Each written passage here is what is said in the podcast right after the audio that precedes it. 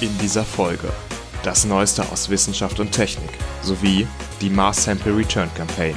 Könnte uns Marsgestein gefährlich werden? Vom Militärprojekt zur grundlegendsten aller Infrastrukturen. Die Entstehungsgeschichte des Internets. Und Aktuelles aus Studium und Studentenleben. Ladies and Gentlemen, herzlich willkommen zu 2 mit Potenzial.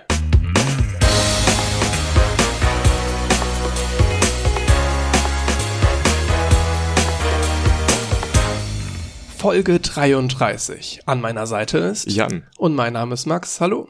Wenn ihr einen Blick in die Shownotes werft, findet ihr da alles Wichtige zu dieser Folge. Dazu gehören zum Beispiel Kapitelmarken oder auch Links zu Artikeln und Videos, die wir hier erwähnen. Einfach mal einen Blick reinwerfen, wenn ihr daran Interesse habt. Weißt du, was? Ich habe in den letzten Tagen Reddit für mich entdeckt. Das klingt nicht gut, Max. Wir stehen ja kurz vor der Klausurenphase und du machst so einen Schwachsinn. Ja, aber es ist, es ist tatsächlich, ich finde es sehr gut. ich ja, hab, ich weiß. Ich habe es vorher immer nur gehört und Ja. mich, also ich wusste tatsächlich noch nicht mal wirklich, was es ist. Ich habe es nie jetzt nachrecherchiert oder sonst was, sondern es kam halt immer so, jetzt als das mit den Aktien war zum Beispiel, ähm, hier, Wall wie hieß es?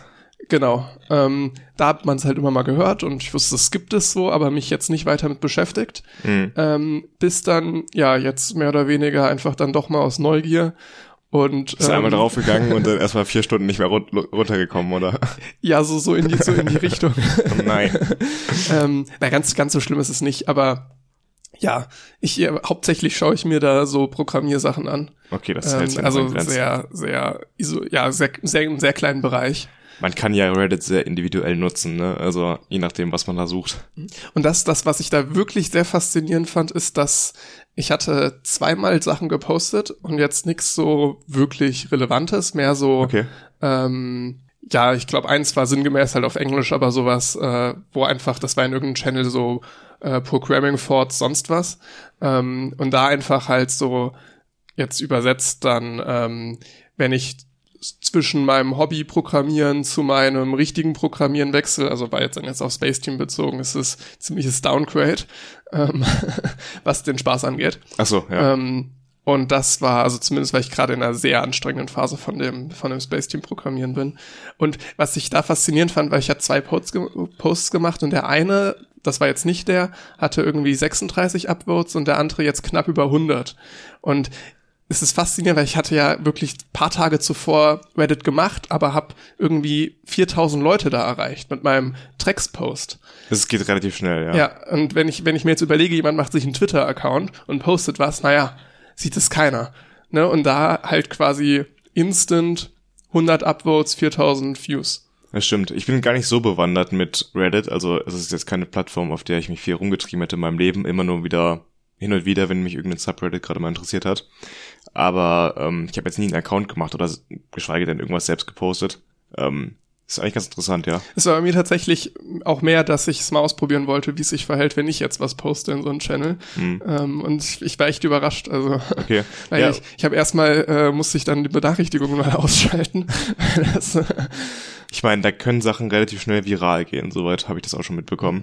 Und ähm, das bietet sich dafür echt ganz gut an. Wenn man irgendwas verbreiten möchte, was man selbst gemacht ja, hat. in dem Moment dachte ich, wir müssen da mal Podcast-Werbung machen. Ja, ja, vielleicht, aber ich glaube nicht, dass es die Leute so interessiert. Nee, es wird auch ja nicht. auch höher angezeigt, wenn es einmal viele Upvotes hatte. Und ja, das, wenn das, das, ist so ein selbstverstärkenden Effekt dann. Genau. Ne? Und vor allen Dingen ist unser Podcast deutschsprachig. ja, Ich glaube, das ist auch noch ein was Faktor. ich ja an Reddit zum Beispiel liebe, ist dieses, ähm, wie hieß das nochmal gleich? Äh, dieses Pixel-Game, wo du alle fünf Minuten als Reddit-User einen Pixel setzen konntest. Und dann haben da die Gesamtheit an Reddit-Usern halt ähm, so ein Bild quasi gestaltet. Und das war wahrscheinlich nix, oder? Also Doch, Doch. Das ist, es gibt da, das muss ich unbedingt verlinken. Es gab schon mal 2016 zum ersten Mal. Und da war das schon ein Riesenerfolg. So drei, vier Tage ging das.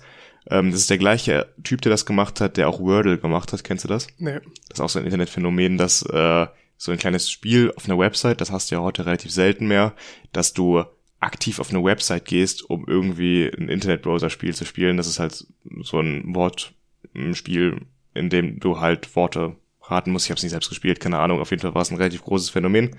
Und ähm, das ist ja heute eigentlich nicht mehr so. Du gehst auf deine Standard-Apps, wie zum Beispiel Reddit oder auch Twitter, Instagram und guckst dir da deine Inhalte an, aber du rufst ja keine spezielle Internetseite mehr auf, um dir irgendwas anzugucken jeden Tag.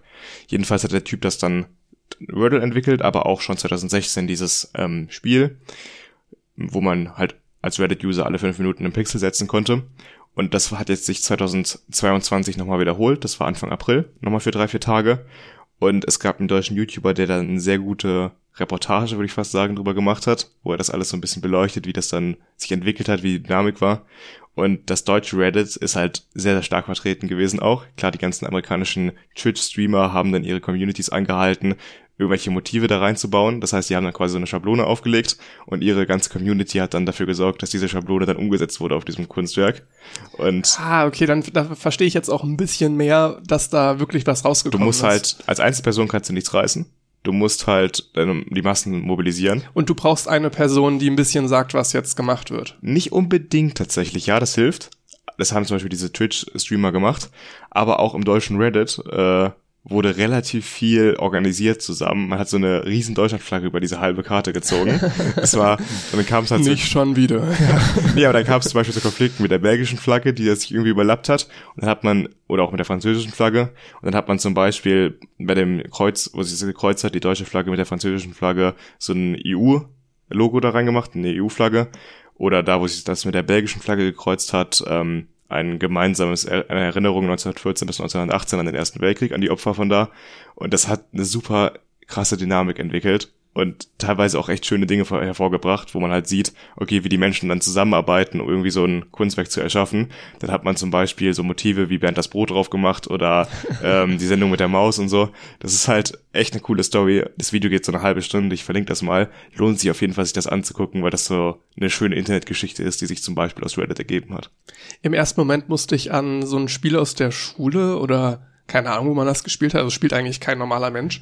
Äh, und zwar, wo man quasi einen Blatt 3 umgibt und jeder darf immer einen Strich machen und man darf nicht kommunizieren einfach. Ja, dann guckst genau, was, so. so. Ist ja vom Prinzip quasi das Gleiche. Aber da kam bei uns halt immer nur Müll raus. Aber du hast natürlich dann auch niemanden, der in irgendeine Richtung es bringt. Ja. Also es wäre ganz witzig, das gleiche Experiment, wenn niemand kommunizieren darf und quasi es noch nicht mal irgendwelche Reddit-Threads gibt, wo jetzt irgendwas. Gut, das äh, funktioniert dann klappt nicht wahrscheinlich so, nee. nicht mehr, ne? Aber gut. Das Also, ist dann hat so sehr eine witzig. Dynamik war, wenn halt in Europa Nacht war, dann wurden halt die deutschen Flaggen immer übermalt von halt den Amerikanern, die sich dann da irgendwas äh, ausgedacht haben und drüber gemacht haben. Und äh, immer als es dann morgens wurde in Deutschland so 8, 9 Uhr, hat man halt gesehen im Zeitraffer, wie sich das dann wieder zurückentwickelt zu der alten Flagge. wurde dann wieder zurückerobert, der Platz, den man da vorher beansprucht hatte. Das war, also es ist echt ganz cool. Ich verlinke das auf jeden Fall. Guckt es euch an. Das ähm, lohnt sich. Aber jetzt so zu, zu Reddit generell, äh, warum ich doch relativ begeistert bin, ist, dass ich da das Gefühl habe, zumindest in den Channels, in denen ich so unterwegs bin, ja, ich habe selten das Gefühl, so qualifizierte Meinungen oder Kommentare zu lesen. Also es natürlich hast du auch immer Schlechtes dabei, aber es ist erstaunlich gut alles. Also es ist wirklich interessant. Ich habe das Gefühl, ja, es ist der beste Inhalt oder der qualifizierteste Inhalt im Vergleich zu allen anderen Plattformen. Ich glaube, die Filterwirkung entfaltet sich ganz gut durch dieses Upvote-System, dass du halt nur hochqualitativen Content hast, der sich irgendwie lohnt, der sich weiter verbreitet und alles, was Schwachsinn ist, geht halt unter. Weil zum Beispiel bei Twitter, da folge ich halt gewissen Leuten, das heißt, ich habe schon mal ein Grundinteresse an dem, was da getwittert wird. Allerdings gibt's dann auch paar, die ich grundsätzlich sehr interessant finde, die aber halt zehn Tweets pro Tag raushauen. Mhm. Und davon finde ich dann halt nur noch zwei interessant, aber muss dann acht Tweets immer wegwischen. Ja, das und dann, wird dann ja. ein bisschen viel auf Und, Dauer. und bei ja. Reddit eigentlich bleibe ich an den ersten 20, äh, wie auch immer, Threads heißen sie dann, äh, hängen und komme dann quasi nicht darüber hinweg, weil die halt alle sehr interessant sind. Hier ist es auf jeden Fall eine Zeitsenke. Da kann man ganz gut, ja. kann man ganz gut seine Ja. Zeit mit verballern. Auf jeden Fall. Womit verballerst du denn aktuell deine Zeit? Oh Gott, ich wünschte manchmal, der Tag hätte mehr Stunden. Das ist wirklich ähm, schwierig, auch jetzt für die Vorbereitung vom Podcast wieder, das neben dem Studium noch alles hinzubekommen. Es ist wirklich aktuell einfach wieder viel zu viel. Ähm, jetzt wirst du auch die Podcast-Folge hier wieder alleine vorbereiten müssen zum Hochladen. Letztes Mal, muss man dazu fairerweise sagen, habe ich das quasi alles selbst Ja, gemacht und vorbereitet. Gut, ich möchte noch kurz hier erwähnen, dass ich hier immer schneide. ja, du schneidest immer. Das hast du auch letztes Mal gemacht, das stimmt. Ähm, nee, ähm, diesmal bin ich tatsächlich am Freitag in Österreich, da wo wir hochladen, weil ich da für das Formel 1 Rennen bin in Spielberg. Und deswegen bin ich das ganze Wochenende nicht da und das hat auch dafür gesorgt, dass jetzt der Zeitplan für mich ein bisschen enger wird mit den nähernden Klausuren, sich nähernden Klausuren, weil einfach die Zeit sehr, sehr also sehr mittlerweile zu gecrunched ist mit Sachen, die ich machen muss. Und wenn man dann noch ein langes Wochenende weg ist, wird das alles nicht besser. Und ähm, ich freue mich trotzdem mega drauf. Das Formel 1 Rennen hatten wir die Tickets schon im Dezember letzten Jahres gekauft. Und die Vorfreude wird jetzt endlich zur Realität, dass man da ist. Ich bin seit vielen Jahren Formel 1 Fan und jetzt zum ersten Mal in echten Rennen zu sehen, da freue ich mich schon wahnsinnig drauf. Du hast mir ja schon so ein bisschen erzählt, dass ihr campt dann da und sitzt auf einer Wiese zum Zuschauen. Ja, alles andere ist so teuer. Verständlich. Also Formel 1 Karten, wenn sich da jetzt schon mal jemand mit beschäftigt hat, der weiß es, dass sie sind immer relativ teuer, vor allem die Sitzplätze, da zahlt man gerne mal 400, 500 Euro aufwärts, also für einen Platz auf der Startzielgerade auch gerne mal über 1000 Euro. Und das kann man sich natürlich als Student nicht leisten. Und dann gibt's halt auch oftmals einfach einen Teil der Strecke, wo einfach nur Wiese daneben ist auf die man sich dann stellen oder setzen kann. Und genau so ein Ticket haben wir. Das heißt, für das ganze Wochenende verbringen wir dann einfach auf einem Campingstuhl wahrscheinlich da die Zeit auf der Wiese. Aber das ist ja auch vollkommen okay. Wir campen dann da und ähm, das ist halt ein sehr minimalistischer Urlaub.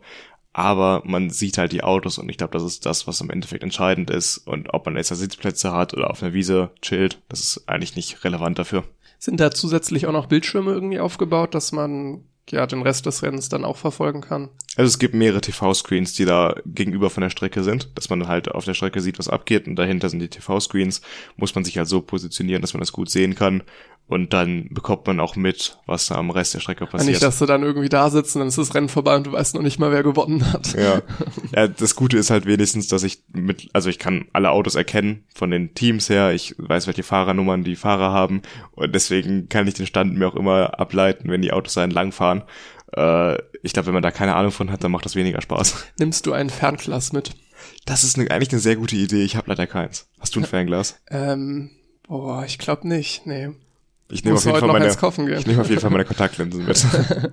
Musst du heute noch, heute noch Fernglas kaufen? Nee, ich glaube das. Es ist auch, ich käme mir auch ein bisschen komisch vor, wenn ich da mit dem Fernglas sitze. Das machen bestimmt viele, ja, oder? Ja, doch, das sieht man immer wieder, dass da Leute mit dem Fernglas sitzen. Oder mit dem Handy. Das ist halt, das wirst ja bei, das wirst ja bei Rock am Ring auch erlebt haben, wo du jetzt da warst, dass da Leute immer mit dem Handy stehen die ganze Zeit. Und, und halt filmen, ne? Ja. Das verstehe ich halt überhaupt nicht. Und das ist halt bei den Formel 1 Rennen genauso. Dann sehe ich teilweise, ähm, irgendwelche Videos vom Start. Zum Beispiel, wenn Leute wirklich diese 1000 Euro plus ausgeben, um beim Start direkt daneben zu sitzen. Und dann sitzen die da alle mit dem Handy vorm Gesicht und filmen das. Also jetzt so ganz kurz mal filmen im Sinne von, das ist jetzt der Lieblingssong meiner Lieblingsband und ich möchte irgendwie nochmal als Erinnerung, ich stand in der Menge haben. Ja. Okay, verstehe ich. Dann nimmt man da halt 30 Sekunden von auf. Aber die nehmen ja das Handy nicht mehr runter. Die, nee. die machen ja einen Mitschnitt von dem Konzert. Das ja. ist ja, äh, da habe ich, da, also da hast du ja eigentlich keinen Spaß bei. Das guckst du dir auch nie wieder an. Das guckst du dir nie wieder an und vor allen Dingen wird das aufgezeichnet. Ja. Jetzt bei Rock am Ring zumindest konntest du jedes Konzert, was da gespielt wurde, zumindest von den beiden größten Bühnen. Bei der dritten weiß ich nicht genau. Kann sogar sein, dass auch bei der äh, konntest du die Aufzeichnungen alle im Nachhinein kostenlos angucken. Ja, und bei den Formel 1 Rennen ist es ja noch mal mehr so, du hast tausende Kameraperspektiven. Ja. Da fliegt ein Helikopter beim Start drüber, dass du halt die beste Perspektive darauf hast. Und dann sitzt du da bei super teuren Plätzen, die du nur hast, damit du den Start sehen kannst. Und hast einfach das Handy vorm Gesicht. Was ist das denn? Das, das, das verstehe ich versteh überhaupt ich. nicht. Nee. Also ich werde auch Videos und Fotos machen, aber dafür habe ich ja das ganze Wochenende Zeit. Auch am Freitag, am Samstag. Man kann ja auch bei den Trainings mal irgendwie die Autos filmen oder fotografieren. Und ähm, dann beim Rennen sich halt darauf konzentrieren. Also, naja, es ist, verstehe ich nicht so ganz, aber ich freue mich mal darauf und gucke mal, wie sich das entwickelt. Lustigerweise fahren nach Österreich auch immer mehrere zehntausend Holländer. Es sind immer alle orange angezogen, weil die einfach traditionell, früher gab es kein Rennen in den Niederlanden, mittlerweile gibt's das, aber deswegen fahren die trotzdem noch alle nach Österreich. Ich meine, jetzt, wo letzte Saison Verstappen gewonnen hat, ja. sind die noch mal mehr gehypt. Vorher auch schon, aber jetzt noch mal mehr auf jeden Fall. Also das wird wieder voll sein. Die kennen sich ja wenigstens mit dem Campen aus. Das heißt, wir sind da nur mit Camping-Experten unterwegs. Ja, wenn ihr mal was braucht, dann wisst ihr, wo ihr fragen könnt. Mm, ja, denke ich schon. Hast du zufällig den Crash gesehen letzten Sonntag bei dem Formel 1 Rennen? Äh, nee, ich bin, ich bin nicht sonderlich Formel 1 bewandert. Das Auch wenn ich tatsächlich jetzt so einfach aus Langweile ein, zwei Mal so Rennzusammenfassungen auf YouTube geguckt habe. Du hast echt viel Zeit, ne, gefühlt. nee, es ist, es, man rutscht da mehr so rein. Es ist nicht, dass man Zeit hat. Das ist ja eigentlich das Traurige, weißt du. Das ist ja. Nee, da gab's ähm, einen relativ krassen Crash beim Start.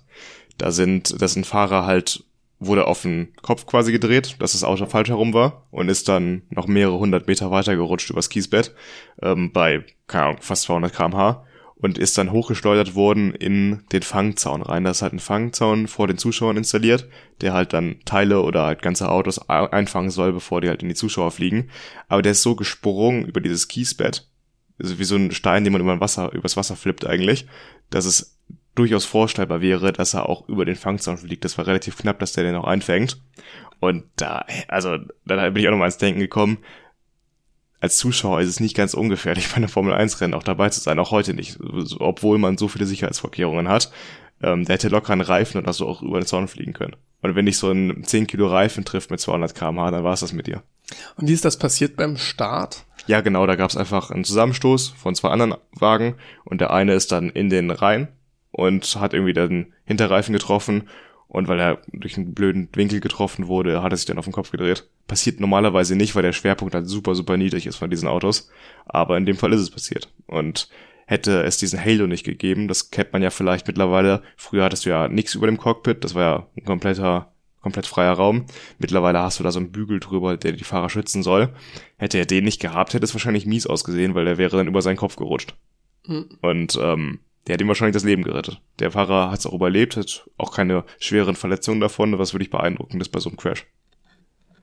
Muss man ja, sagen, die Sicherheit ohne, ne? ist weit gekommen in der Formel 1. Also in den 70er und 80ern ist noch jedes zweite Wochenende einer verstorben. Wie sieht das eigentlich äh, so renntechnisch aus, wenn ich mir denke, ich bin jetzt Formel 1-Fahrer und mir fällt jemand hinten drauf und dann muss ich das Rennen abbrechen kriegt er dann irgendeine Strafe? Also wie sieht das im, im sportlichen Vergleich dann aus, wenn irgendwer halt Scheiße baut? Es kommt darauf an, ob du Schuld daran hast. Also jetzt in dem Fall hat keiner eine Strafe bekommen, weil der eine Fahrer ist halt zwischen zwei anderen gefahren und die sind, da wurde einfach, die sind ein bisschen nach innen gefahren und der, der dazwischen war, konnte auch nicht stark abbremsen, weil sonst wäre dahinter der nächste gewesen und dann haben sie ihn quasi so in die Zange genommen und er wurde dann berührt und ist deswegen halt ausgeschert, durch diese Berührung und ähm, das ist dann halt ein Rennunfall, das passiert beim Rennen, dass man da zu Kontakten kommt.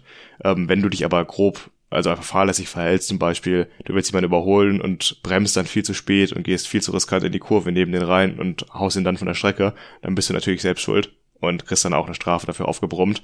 Aber meistens sind es dann nur so fünf oder zehn Sekunden Strafen und der andere ist halt komplett raus aus dem Rennen, im Zweifel. Das ist, sorgt immer wieder für Diskussionen. Okay, Strafen in der Formel es, 1. Es klingt nicht fair, ja. Nee, es, darüber gibt's immer so viele Diskussionen. Zum Beispiel auch letztes Jahr in Silverstone hat Hamilton Verstappen rausgeschossen in der ersten Runde. Er hat eine 10 Sekunden Stop-and-Go-Strafe dafür bekommen, also schon eine der härtesten Strafen, die es gibt in der Formel 1. Und also während des Rennens natürlich gibt's auch die Disqualifikation von dem Rennen, aber ne, so die härteste Zeitstrafe. Und hat trotzdem noch das Rennen gewonnen, trotz dieser Zeitstrafe. Und Verstappen war zu der Zeit im Krankenhaus und Hamilton hat auf dem Podium gefeiert seinen Sieg. Es hat natürlich immer so einen Beigeschmack, ne? Ja. Es ist ja. äh, klar und dann gibt's auch immer Riesendiskussionen drüber. Aber naja, es gehört auch zum Sport dazu. In welchem Sport, der kompetitiv ist, gibt es keine Diskussion. Nicht diese Diskussion. Natürlich, ja. klar. Auch, auch wenn es da schon einem nochmal anders vorkommt, finde ich. Ja. Es ist, es ist auch viel, viel schwieriger zu bewerten und wie willst du da ein Verhältnis reinsetzen? Also. Ich meine, was ist beim Fußball? Beim Fußball kannst du mit der Hand ein Tor aufhalten, kriegst dafür zwar eine rote Karte, aber im Zweifel geht der Elfmeter da nicht rein, deine Mannschaft gewinnt trotzdem das Spiel und du bist halt gesperrt, okay, aber deine Mannschaft hat, hat halt ja. gewonnen. Das stimmt, aber ich, keine Ahnung, es ist trotzdem noch was anderes, wenn du, du kannst ja das fast taktisch schon machen, oder? Nur jetzt zu zweit um. Ja, aber beim Fußball genauso. Und bei anderen ja, Sportarten ja. ziemlich sicher auch. Also in dem Sinne, das geht überall. Dass man sich halt unsportlich verhält und die Strafe dann nicht im Verhältnis zu dem Schaden für die andere, für die andere Partei steht. Mhm. Ja, stimmt. Eigentlich, eigentlich stimmt der Vergleich mit dem Fußball ganz gut, ne? Ja, und deswegen, also das Problem wirst du immer haben. Das mhm. ist leider, gehört leider dazu. Weil wahrscheinlich ist der Hauptunterschied warum, warum ich irgendwie doch noch drüber nachdenke, dass es mir beim Formel 1 krasser vorkommt, weil es ja ein Rennen zwischen, ich weiß nicht, wie viele fahren so ein Rennen, wie 20. Viele, 20, 20 Leuten ist. Und der eine wird dann quasi letzter, der andere erster, also da liegt super viel dazwischen, während beim einen dann du den einen Gewinner und den anderen Verlierer hast. Das stimmt also, natürlich, ja. Das ist quasi der Schaden ist nochmal deutlich höher als bei dem einen Spiel. Klar, wenn das ein K.O.-Spiel ist, auch, ne? Aber Ja. Gott, da fällt mir gerade eine Situation noch ein vor ein paar Jahren in der Formel 1, wo Esteban Ocon überrundet wurde von Verstappen. Und wenn du überrundet wirst, bist du ja überhaupt nicht in dem Rennen von dem anderen drinnen. Der andere ist eine Runde schneller als du, fährt in einer komplett anderen Liga.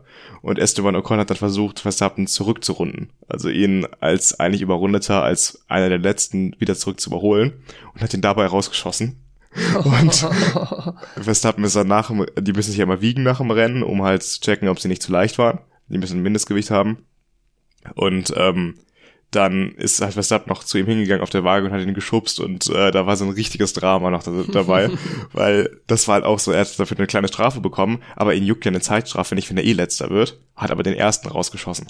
Und das war halt auch so eine Diskussion, wie kannst du denjenigen halt bestrafen, weil ne, so eine Zeitstrafe juckt den überhaupt nicht, ob der jetzt 17. oder 19. wird. Ist ja, du ist müsstest ja doch eigentlich egal. irgendwie, wenn, wenn jemand überrundet wird, ist der raus. Musst du beim nächsten Mal rausfahren oder so. Oder werden ständig Leute überrundet. Ja, das wird schon jedes Rennen einer überrundet, also mehrere überrundet. Das ist normal. Mhm. Das passiert halt. Äh, aber normalerweise kriegen die halt eine blaue Flagge und dürfen halt nicht irgendwie im Weg rumstehen, die müssen halt aus dem Weg fahren. Mhm. Und ähm, das ist in dem Fall halt nicht so gut passiert. naja, auf jeden Fall äh, ist es, glaube ich, eine Dis Diskussion, die sich alle Regelhüter in jedem Sport stellen müssen, wie man das irgendwie fair gestaltet. Und ähm, da gibt's immer Ungleichgewichte, deswegen werden ja Regeln auch ständig angepasst. Diese Sportarten gibt's ja schon so lange, die Formel 1 oder auch Fußball, und trotzdem gibt's jedes Jahr Regeländerungen, damit man halt versucht, das noch ein bisschen besser anzupassen. Das gehört einfach dazu. Dann kommen wir mal von Motorsport zu richtigem Sport. Ähm, pun intended. Was meinst du mit richtigem Sport? Äh, laufen. Ach, ich habe gehört, so. dass heute Abend der Loosberglauf ist und ich weiß gar nicht, ob wir bei dem anderen Loosberglauf auch im Podcast drüber geredet haben. Ich glaube schon. In ich bin mir immer noch nicht sicher, ob der wirklich Loosberglauf der, heißt, der, der andere Loosberglauf. Ganz, ganz sicher. Also der Loosberglauf, den wir jetzt vom sportlichen Teil her meinen, das ist ein relativ großes Event in Aachen, das heute am Tag unserer Aufnahme am Mittwoch, den 6. Juli stattfindet. Der Loosberg ist so ein 60, 70 Meter hoher Berg hier in der Nähe von Aachen. Und ähm, da gibt's dann immer einen Lauf, der 5555 Meter lang ist. Und da geht's dann einmal Berg hoch und dann wieder Berg runter danach. Und ich glaube, es nehmen so jedes Jahr 1800 Teilnehmer dran teil. Findet zum ersten Mal seit drei Jahren wieder nach Corona statt. Und ähm, das ist eigentlich immer ein relativ großes Event in Aachen und ich laufe diesmal mit, weil ich halt echt Lust drauf hatte. Und der andere Loosberglauf, nur um das Mysterium kurz aufzuklären, da wo ich auch Teilnehmer war, äh, da ist man auf den Berg spazieren gegangen und hat dann da Glühwein getrunken.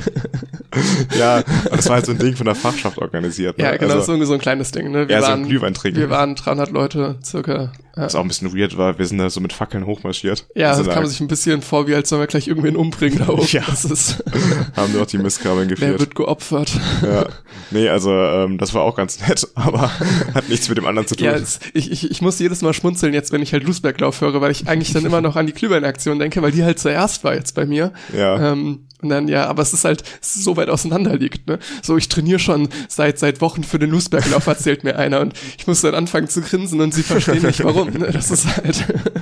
das kann ich gut verstehen. Obwohl da von den 1800 Teilnehmern auch immer welche mit Bierkasten hochlaufen, auch heute wieder, wahrscheinlich. Äh, wirklich laufen im Sinne von. Gehen. ähm, oder auch in Kostümen. Das ist auch so eine Tradition, dass dann Leute in Kostümen da hochlaufen oder so. Also, das ist schon ganz lustig, was es da alles gibt. Ja, vielleicht werde ich tatsächlich noch dazu kommen. Ich habe halt heute Abend noch einen Termin, aber kannst im Anschluss. Gerne, kannst mich gerne anfeuern. Ja, ich, ich bin nicht so der Anfeuertyp. Doch. aber ich, ich kann äh, ja mit meinem Blick dich äh, anspornen. Hm. Dass du weißt, du wirst beobachtet. Ich ja, muss jetzt schnell rennen. Vor dir habe ich Angst, da gebe ich ja. dann Gas. Nee, du einfach, dass du mich beeindrucken möchtest. Dass, dass äh, du das, wirklich das, das sowieso. zeigst, was du kannst. Ja. Gut, ich würde sagen, dann schließen wir mal diesen sehr chaotischen Anfangsteil diesmal. Wir haben ja wirklich über alles geredet. Und wir haben auch viel vorbereitet. Ja, dann kommen wir jetzt zu dem Neuesten aus Wissenschaft und Technik.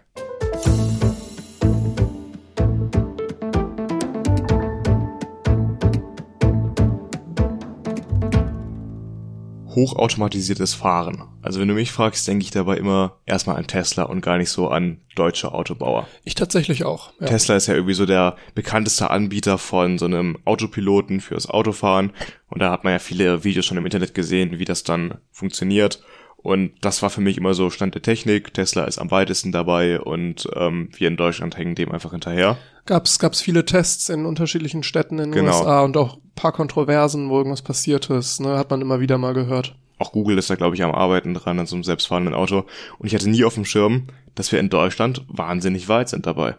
Und das habe ich erst mal bei einem Artikel gefunden und wollte darüber kurz reden, weil mich das wirklich überrascht hat.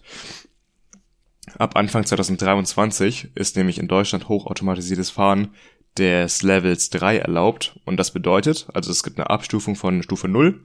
Ähm, das bedeutet, dass es da keine eingreifenden Systeme im Auto gibt. Bis Stufe 5. Das bedeutet, dass kein Fahrer erforderlich ist, dass das Auto komplett selbst fahren kann. Ähm, dass auf Stufe 3 der Fahrer die Fahrarbeit vorübergehend komplett abgeben kann. Das heißt, er kann Mails checken, ein Buch lesen, etwas essen. Es die einzige Voraussetzung ist, dass er das Steuer nach einer Warnung innerhalb von 10 Sekunden wieder übernehmen kann. Und das Ganze gilt für die Autobahn. Und Stufe 3 soll jetzt ab 2023 für 130 kmh zugelassen werden. Das heißt, du darfst dann in Deutschland ab Anfang nächsten Jahres 130 kmh auf der Autobahn fahren und dabei ein Buch lesen. Boah, schon, also schon ziemlich, ziemlich nice. Andererseits auch super creepy. Ja. Also jetzt nicht, dass das andere machen und dass ich mich dadurch als jemand, der normal fährt, gefährdet fühlen würde, sondern ich weiß nicht, ob ich das hinkriegen würde, mich in ein Auto an Steuer zu setzen und ein Buch in der Hand zu halten und zu lesen. Ich glaube, am Anfang ist es super ungewohnt und super schwer, sich darauf einzulassen. bestimmt so, aber gut, vielleicht nach zwei, drei Wochen geht es schon wahrscheinlich. Wahrscheinlich, ne? es ist halt ja. so eine Gewohnheitssache, ne? Das hat man ja auch bei diesen Teslas berichtet, dass die, du darfst ja nicht schlafen in so einem Tesla. Ähm, dass, äh, Außer du schaffst es innerhalb von zehn Sekunden aufzuwachen. ja, das ist in Deutschland so. In den USA ist das Recht gut, ja anders. in den USA darfst du nicht Tesla, schlafen. Ne? Ja. Ja. Und ähm, in den USA war es ja so, dass die Leute sich halt irgendwann so dann gewöhnt haben, dass sie halt gedacht haben, okay, jetzt kann ich halt das Fahren komplett dem Tesla überlassen. Und das hat ja teilweise zu schweren Unfällen geführt.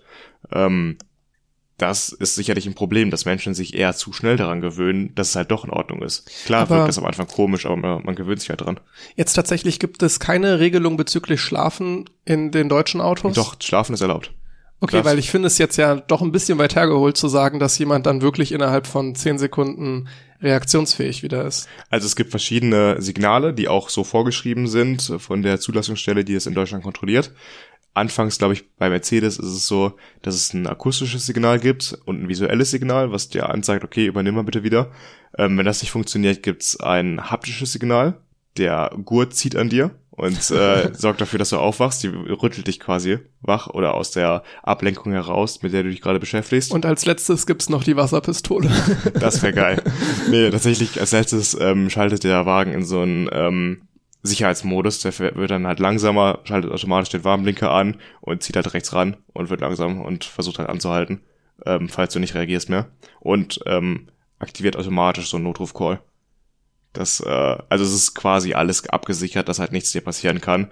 Und sowieso, falls irgendwas Unvorhergesehenes passiert, gibt's halt Notfallbremsassistenten, die das Auto automatisch abbremsen, wenn da irgendwie was auf der Strecke ist oder Das so. ist ja teilweise auch jetzt schon dann Ja. die Bremsassistenten. Ja. Es wird dann auch erlaubt sein, dass die automatisch die Spur wechseln, also Überholmanöver durchführen, ihre Geschwindigkeit selbst regulieren. Also es ist wirklich ein komplett selbstfahrendes Auto. Schon, schon, äh, krass, also war mir wirklich auch nicht bewusst, dass das so weit fortgeschritten ist und vor allen Dingen, dass das zugelassen wird. Ja, in Ich hätte gedacht, so in der Theorie meinetwegen, ne, dass du da jetzt viel Forschung hast und dass das bestimmt auch gut funktioniert, aber dass das so kurz vor der Zulassung steht. Deutschland ist da aktuell wirklich Vorreiter in der Gesetzgebung. Es gibt kaum Länder, die so weit sind wie Deutschland in dem Bereich. Das ist überrascht mich auch sehr. Aber klar, die deutschen Autobauer sind ja eigentlich weltweit bekannt für qualitativ, äh, für qualitative Autos, aber haben natürlich in den letzten Jahren so ein bisschen den Rückstand gehabt, vor allem was E-Mobilität angeht gegenüber Tesla. Und so versucht man, die deutschen Autos wieder auf dem Weltmarkt nach vorne zu bringen und, und zu zeigen, was die halt eigentlich können.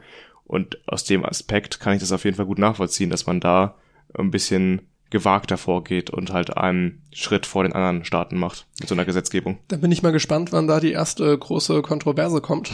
Ja, da wird es Unfälle geben und dann wird darüber diskutiert werden. Und dann kann man nur hoffen, dass dann nicht voreilig irgendwie entschieden wird, ne? Ja, also ab seit dem 17. Mai hat Mercedes zwei Fahrzeuge auf dem Markt, die dieses Automatisierungslevel bereits im Angebot haben. Aktuell, nach dem Gesetz, darfst du diese Automatisierung nur bis 60 km/h nutzen. Das ergibt nicht so viel Sinn, weil du auf der Autobahn selbst ja selten 60 km/h nur schnell fährst. Sind die auch im Stadtverkehr gut genug, dass ich dann theoretisch das im Stadtverkehr nutzen kann? Also in der Stand der Forschung wäre wahrscheinlich soweit. Vom Gesetz her dürfen tust du es nicht. Es muss halt schon auf einer Autobahn passieren. Okay. Ja. Also da, wo halt keine Fahrradfahrer oder Fußgänger irgendwie am Verkehr teilnehmen. Ähm, es wird irgendwann wahrscheinlich kommen, aber jetzt noch nicht Anfang nächsten Jahres. Und jetzt wird erwartet, dass halt Mercedes dann dieses Angebot schafft für diesen Fahrmodus auch schon Anfang 2023 und dass BMW, Audi und Porsche relativ schnell nachziehen und das dann auch wirklich breit gefächert, da wo es angeboten werden kann, angeboten wird.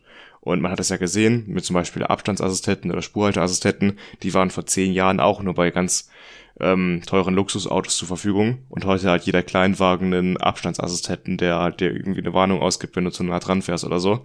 Das heißt, wahrscheinlich können wir schon in den 20er Jahren damit rechnen, dass es auch schon in bezahlbare Klassen von Autos runtergeht.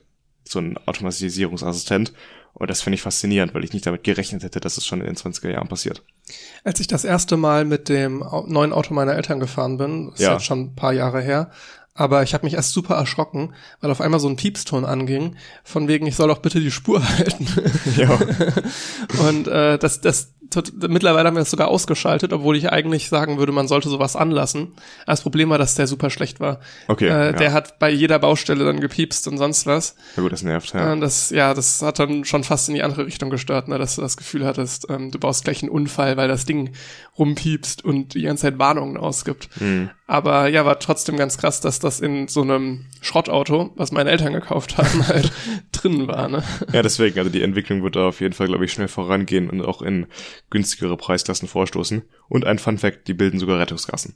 Das heißt, du musst nicht mehr übernehmen, wenn ein Krankenwagen kommt, die haben extra Sensoren nur für Blaulicht erkennen das und reagieren darauf. Das ist wirklich gut, weil es ja auch echt eine Katastrophe. Die Leute kriegen es wirklich nicht gut auf die Kette, Rettungsgassen zu ja, bilden. Der Computer kann's. Ja. ja. Kommen wir zum nächsten Thema. Wir bleiben ein bisschen in der Ecke künstliche Intelligenz. Wenn ihr euch an letzte Folge erinnert, da habe ich da ja wirklich einen kleinen Vortrag zu gehalten mhm. zum Thema neuronale Netze. Ähm, das wollen wir jetzt hier nicht wiederholen, sondern geht es diesmal um eine Anwendung davon und zwar um das Lambda-Sprachmodell. Lambda steht für Language Model for Dialogue Applications. Und es ist ein griechischer Buchstabe. Und das auch, aber es ist hier halt ein Akronym, ne? Also es wird auch, sie machen nicht das Lambda-Zeichen, sondern sie schreiben LA und dann groß MDA. Ja. Ähm, das Ganze ist von Google. Das hat jetzt die letzten Tage ein bisschen Schlagzeilen gemacht. Ja, schon die letzten Wochen, oder? Ja, ja es, ist, es ist schon ein bisschen her, aber ja. macht auch länger anhalten Schlagzeilen, weil das auch immer wieder paar neue Sachen zu gibt. Ähm, ja, erstmal, ne, wie der Name schon sagt, das Ganze ist für Dialog Applications. Also das versucht möglichst gut Unterhaltung zu führen. Da sind so 137 Milliarden Gewichte, die da in die Berechnung mit einfließen. Naja, ne, nochmal der Verweis auf letzte Folge, was das dann heißt, was da für eine Berechnung hintersteckt, das ist schon echt krass. Ähm, und bei, das hatte Trainingsmaterial von fast drei Milliarden Dokumenten. Jetzt äh, Auftritt von einem Google-Mitarbeiter namens Blake Limenoy. Ich bin mir nicht sicher, ob man ihn so ausspricht. Ähm, auf jeden Fall sollte er diese, diese künstliche Intelligenz, dieses Sprachmodell testen, und zwar auf kulturelle Vorurteile. Das hat er dann auch gemacht und kam dann zu dem Ergebnis, ähm, ja, kulturelle Vorurteile habe ich mir angeguckt, möchte ich nichts zu sagen, interessiert keinen. Äh, Lambda hat ein Bewusstsein. Ist ein starkes Statement. Ist ein, ja. äh, und er sagt dann, äh, sie hätte zum Beispiel, sie, keine Ahnung, warum ich sie gesagt habe, auf jeden Fall das, das, das Sprachmodell S. äh, äh, Fang nicht auch schon an damit. ja.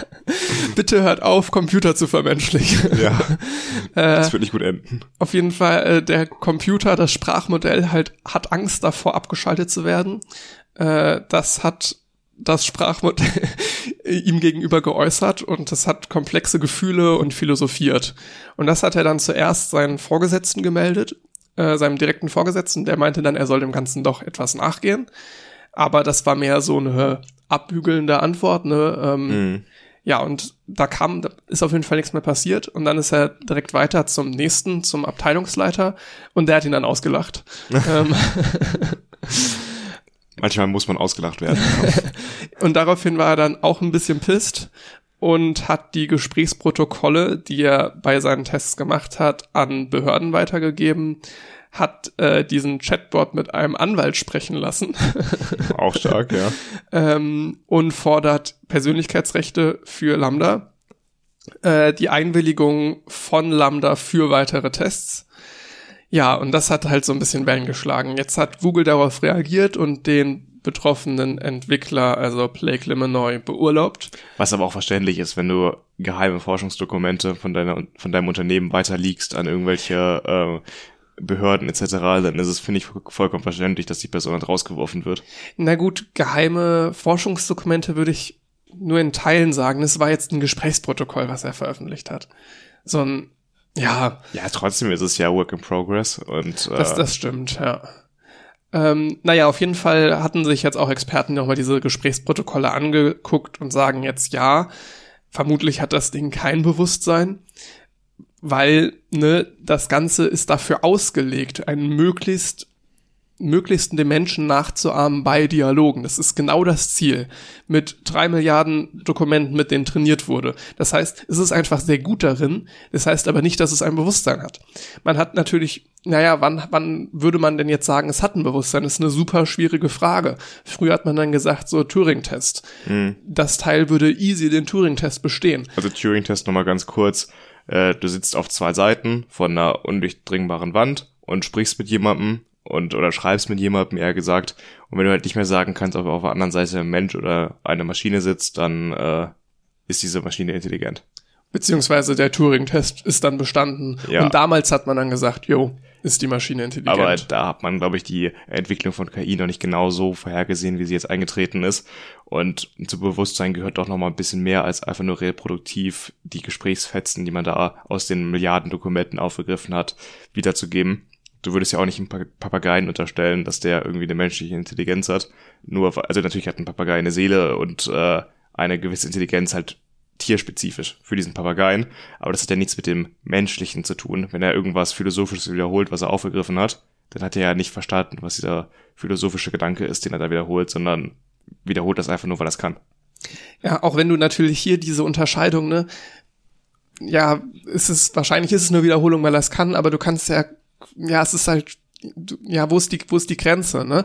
Ähm, also so wie momentan neuronale Netze funktionieren, besteht kein Grund zur Annahme, dass sich etwas wie ein Bewusstsein bilden kann.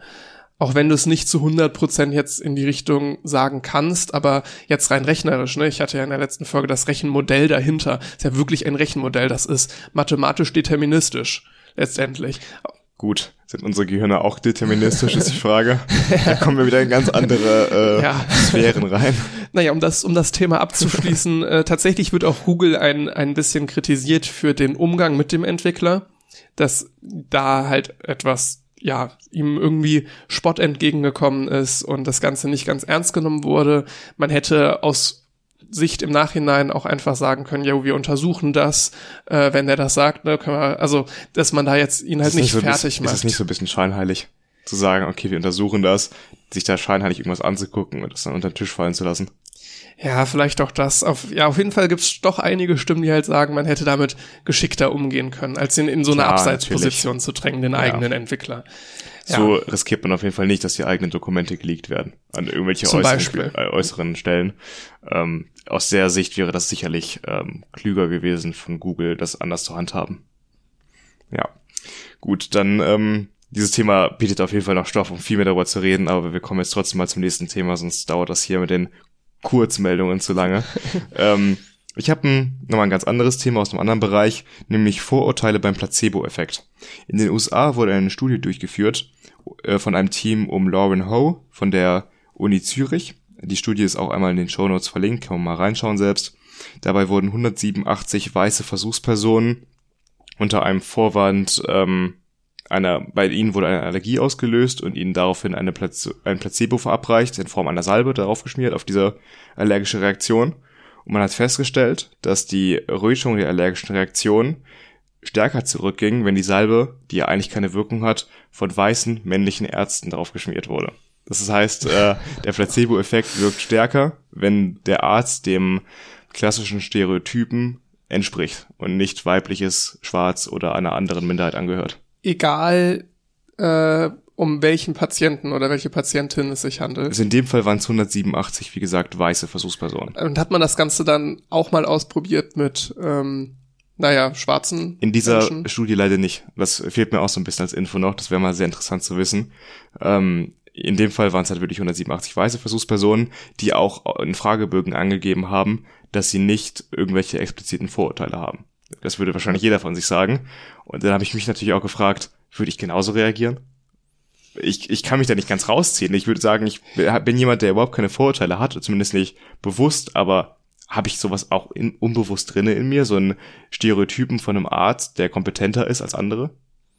Ist eine, ist eine gute Frage, ne? Also man hätte, was jetzt auch noch interessant wäre, wenn du das Gleiche mit ähm, männlichen und weiblichen Ärzten machst. Ja, das hat, gab's ja auch. Das also, gab's auch. Männliche weiße Ärzte, okay, also da war es im effektivsten. Da hatten sie auch die, die Gegen, also auch wirklich das Gegenbeispiel weibliche. Also ja, klar, die hatten dann weibliche Ärzte, die das, äh, Ärztinnen, okay. die das draufgeschmiert haben, diese Salbe, und da war der Effekt gering. Ah, okay, ja, ja, stand ein bisschen auf dem Schlauch gerade. Sie hatten wirklich nur bei der Zielgruppe äh, quasi keine, keine mehrfachen und bei den Ärzten, okay. Ja, also die Zielgruppe ja. war quasi homogen und die äh, Ärzte, die das dann verabreicht haben, dieses Placebo, ähm, da war es halt verschiedene Gruppen. Jetzt würde mich auch nochmal interessieren, wenn du das in unterschiedlichen Medizinbereichen machen würdest.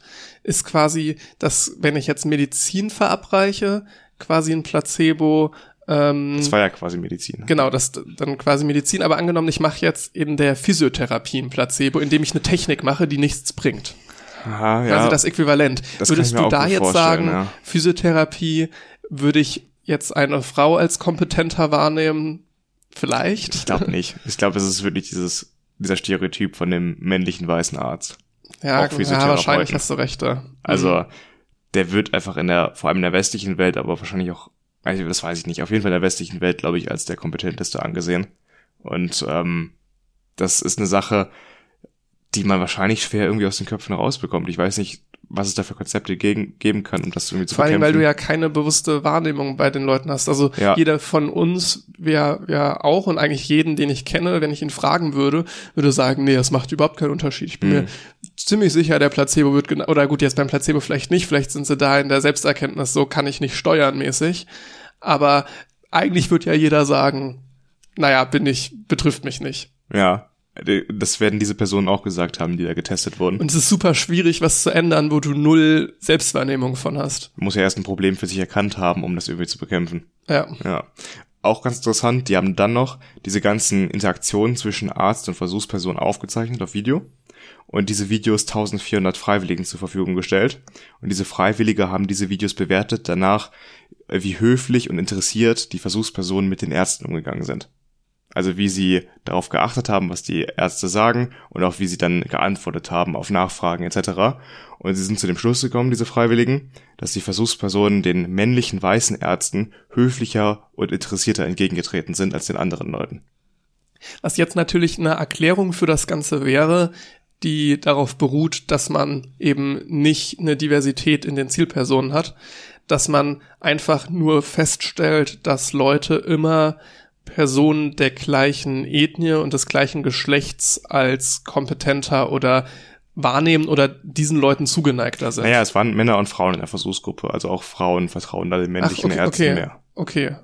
Ja, aber das mit der Ethnie, das kann man vielleicht, also es wäre interessant nochmal zu untersuchen, ob es da vielleicht andere ähm, Zusammenhänge dann gibt in dem Fall war es auf jeden Fall so, dass dann ähm, den männlichen weißen Ärzten irgendwie respektvoller entgegengetreten wurde, was ich auch nochmal krass finde. also, es ist halt. Das ist, das ist nochmal ein anderes Level, ne? Dass jetzt bei mir der Placebo anders wirkt, okay, aber dass ich mit den Leuten anders umgehe, ja. das ist ja auch nochmal. das ist halt einfach, was man halt oft als diesen passiven, omnipräsenten Rassismus bezeichnet, der halt einfach immer da ist, auch struktureller Rassismus. Es ist nicht immer mehr spürbar, es ist nicht immer wirklich offensichtlich, dass es stattfindet, aber es ist halt immer in den Köpfen drinne und beeinflusst halt diese kleinsten Gesten, die man halt jemandem gegenüberbringt. Das ist das ist ganz wichtig, dass man das irgendwie angeht, aber es ist super schwierig. Ja, erstmal anerkennt als Problem. Das, das auf jeden Fall. Ja. ja. Kommen wir, kommen wir zum nächsten Thema. Ähm, ja, wir kommen jetzt so ein bisschen wieder in die Weltraumschiene. Die nächsten Themen werden ein bisschen weltraumlastiger. Aber wir fangen trotzdem auf der... Endlich wieder. ja, wir fangen trotzdem auf der Erde an, äh, mit einem klaren Weltraumbezug. Und zwar wurde vor kurzem ein äh, DLR-Roboter oder vielmehr mehrere DLR-Roboter auf dem Ätna getestet, auf dem Vulkan. Äh, das Ganze fand im Rahmen des Helmholtz-Projektes Arkes statt und das Ziel ist es, Roboter für potenzielle Mondmissionen zu testen. Warum jetzt auf dem Vulkan Etna? Man kann sich schon denken, die Umgebung da passt relativ gut Das ist halbwegs realistisch und deswegen hat man sich dafür entschieden. Das Ganze fand unter der Leitung, wie gesagt, des DLRs statt. Allerdings waren sehr, sehr viele Forschungseinrichtungen beteiligt, in ganz Europa verteilt. Man hatte jetzt mehrere Roboter-Teams und auch eine Drohne, die da im Einsatz waren. Und was besonders interessant ist, dass ein ganz starkes Zusammenspiel zwischen den einzelnen Robotern herrscht, was wir so bisher noch nicht kennen. Wir haben ja aktuell Roboter auf dem Mars zum Beispiel, ne? hatten wir ausführlich in unserer ersten Folge drüber berichtet. Hier ist das Prinzip ein bisschen anders, weil man wirklich ein Roboter-Team hat.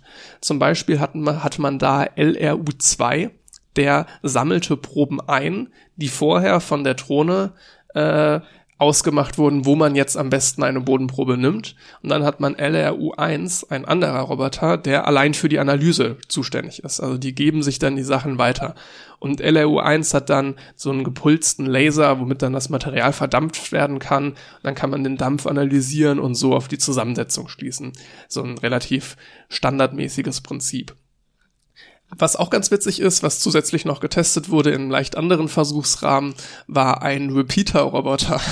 Das ist ganz witzig, weil das ist ein Roboter, der immer auf der halben Entfernung von einer Basis zum eigentlichen Roboter steht und wirklich wie ein Repeater funktioniert, um das Signal halt ein bisschen weiterschicken zu können. Der arme Roboter. Das ist wirklich so der unnötigste von allen. Ja, der kann halt auch nicht sonderlich viel, außer dann halt äh, Das ist schon wirklich der uncoolste Job.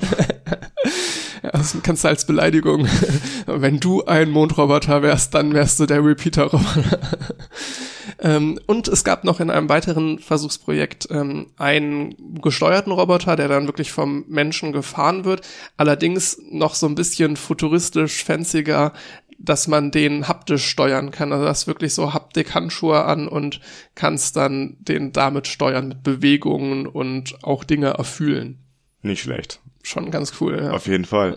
Ja, finde ich interessant, wenn an neuen ähm, Steuerungsmechanismen irgendwie gearbeitet wird, weil das ist ja Natürlich kann man jemanden mit dem Lenkrad da hinsetzen, aber sowas ist dann vielleicht nochmal fortschrittlicher und ermöglicht neue Möglichkeiten, um den Mond da zu erforschen. Ich, ich war vor allen Dingen überrascht, was diese Teams angeht, weil es im ersten Moment für mich nicht wirklich naheliegend ist. Auf dieses Zusammenspiel kommen wir aber gleich nochmal bei meinem Hauptthema, weil ähnlich funktioniert das ja auch jetzt schon auf dem Mars mit der äh, Mars Sample Return Campaign. Ähm, das hat eigentlich ein ähnliches Prinzip und es hat Vorteile, weil du ähm, erstmal ein wenig ein geringeres Risiko hast, dass du Ausfälle hast von Robotern. Das heißt, wenn einer ausfällt, ist er einfacher zu ersetzen, als ähm, wenn einer Roboter, der alles kann, ausfällt, dann ist es erstmal kaputt die Mission. Und du hast zeitlich bist du flexibel. Zum Beispiel wenn der eine Roboter Bohrungen macht und dann die Proben entnimmt und irgendwo hinterlegt, dann können die da ja erstmal zehn Jahre liegen bleiben, bis der andere die abholt. Das heißt, du bist zeitlich, falls etwas schief läuft, flexibel und bist nicht davon abhängig, dass alles in so einem strikten Zeitplan funktioniert. Ja, stimmt. Jetzt gerade gerade den ersten Punkt und auch äh, so paralleles Arbeiten. Ne? Mm. Du kannst quasi an einer anderen Stelle eine Probe holen, während woanders noch oder quasi mehrere Roboter holen Proben und du hast ein Analysetool. Im ersten Moment habe ich nämlich gedacht, hey, wenn ich schon eine Probe nehme und die ist dann in irgendeinem Roboter drin, naja, warum soll ich da jetzt nochmal raustun in den Analyseroboter? Lass das doch im gleichen Roboter machen, ist ja viel leichter.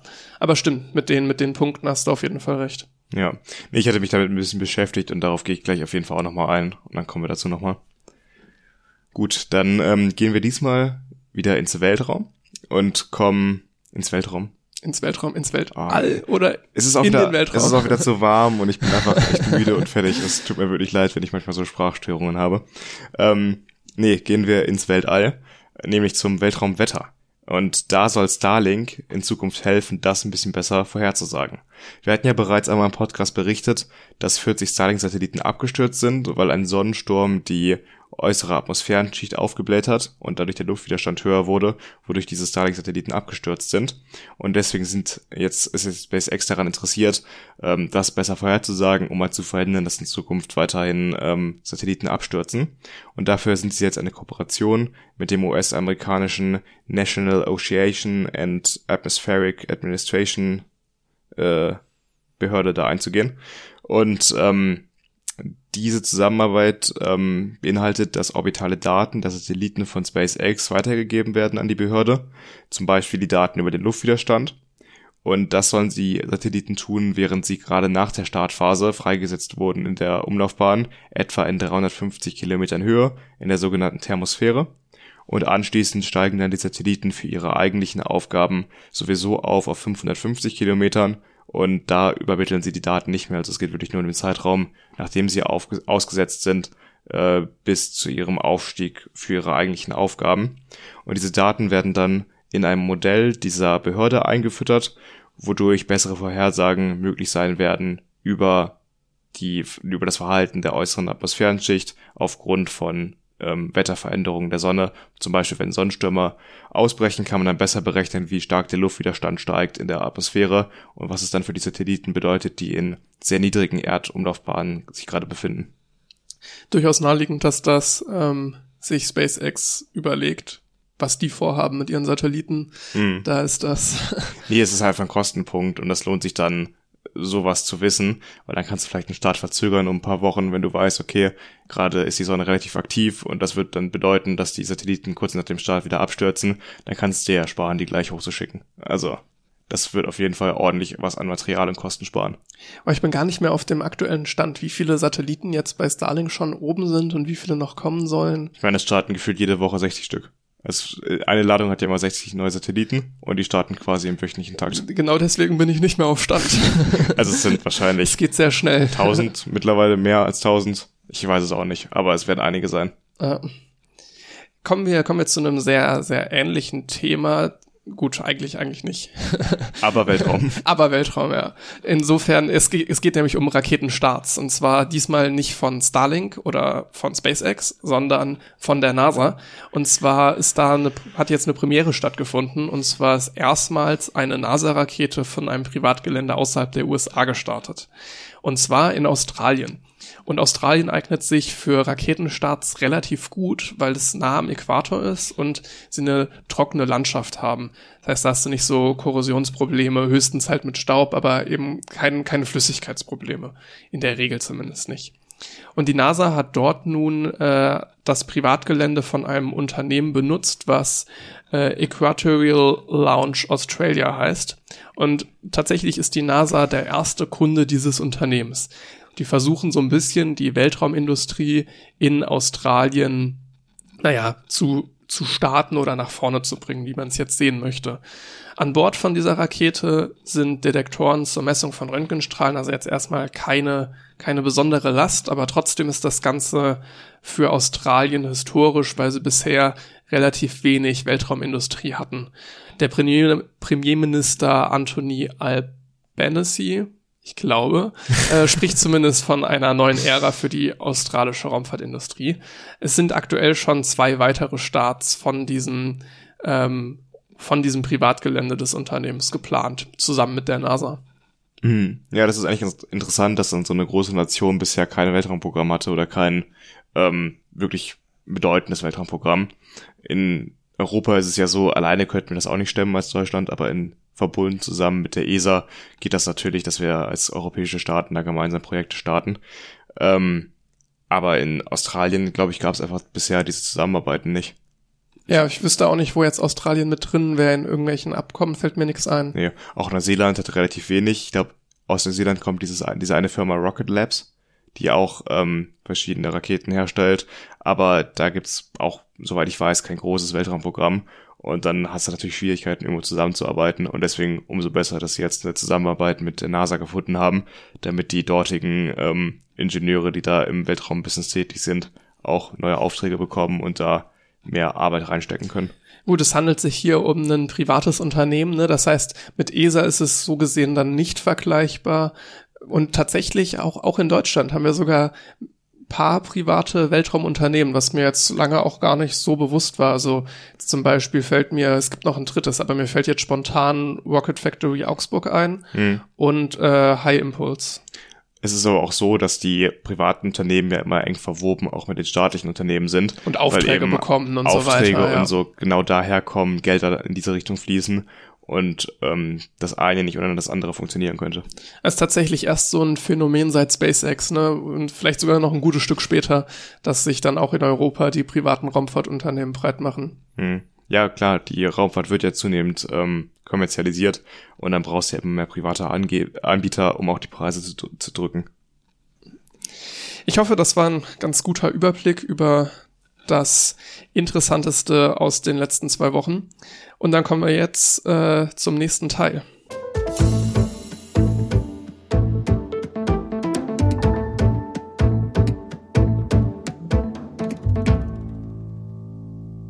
Kommen wir nun zum ersten Hauptthema dieser Folge. Ich habe diesmal was vorbereitet zur Mars Sample Return Campaign. Ähm, das habe ich ja gerade eben schon kurz erwähnt. Da geht es nämlich auch darum, dass mehrere Roboter zusammenarbeiten, zwar nicht gleichzeitig, aber zeitlich versetzt, um eine Mission zu verwirklichen. Ähm, und der erste Teil, über den haben wir schon sehr ausführlich gesprochen bereits in der ersten Folge und danach auch immer wieder aufgegriffen. Das ist nämlich Perseverance, der Rover, der aktuell über dem Mars fährt. Da bist du ja quasi Experte. Und ich meine schon damals hatten wir über die Absicht geredet, dass man unter Umständen mit diesen Proben noch mehr machen möchte und die vielleicht wieder zurückbringen. Also es war schon ja beim Start der Mission durchaus Thema. Jetzt hat man auch so geplant, die Mission, die war schon immer Teil einer größeren übergreifenden Mission, auch wenn sie für sich natürlich selbst auch funktioniert. Das heißt, jetzt so schon ein Mehrwert, aber der Mehrwert kann natürlich noch gesteigert werden, indem man dann diese Marsbodenproben wieder zurück zur Erde bringt, um sich hier besser analysieren zu können. Also würde ich erstmal darauf eingehen, was ist denn genau das Mars Sample Return Pro Program oder Campaign, wie das auch genannt wird, teilweise so, teilweise so. Und ähm, möchte also kurz skizzieren, wie das Ganze ablaufen soll. Das, das gemeinsame Projekt von NASA und ESA besteht nämlich aus vier einzelnen Missionen und die gehe ich jetzt einmal durch. Angefangen mit der Sample Collection Mission, die läuft gerade mit Perseverance. Dabei sammelt dieser Rover nämlich Proben auf dem Mars, indem er Gestein anbohrt und das in kleine Röhrchen verschließt. Diese Röhrchen sind nicht dicker als ein Bleistift und werden dann auf dem Mars hinterlassen, wo sie später eingesammelt werden können. Die halten auch locker zehn und mehr Jahre aus, das heißt, die können da ein bisschen liegen bleiben. Und das, was ich eben schon in den Kurzmeldungen angesprochen habe, kommt hier auch zum Tragen, dass sowas halt den Zeitrahmen sehr flexibel gestaltet und nicht irgendwie einen Druck macht, dass man in so und so vielen Jahren die Nachfolgemission auf die Beine gestellt haben muss, weil man halt Zeit hat, wann man die Röhrchen abholt, ist eigentlich nicht besonders relevant. Ähm, dann folgt natürlich danach die Sample Retrieval Mission.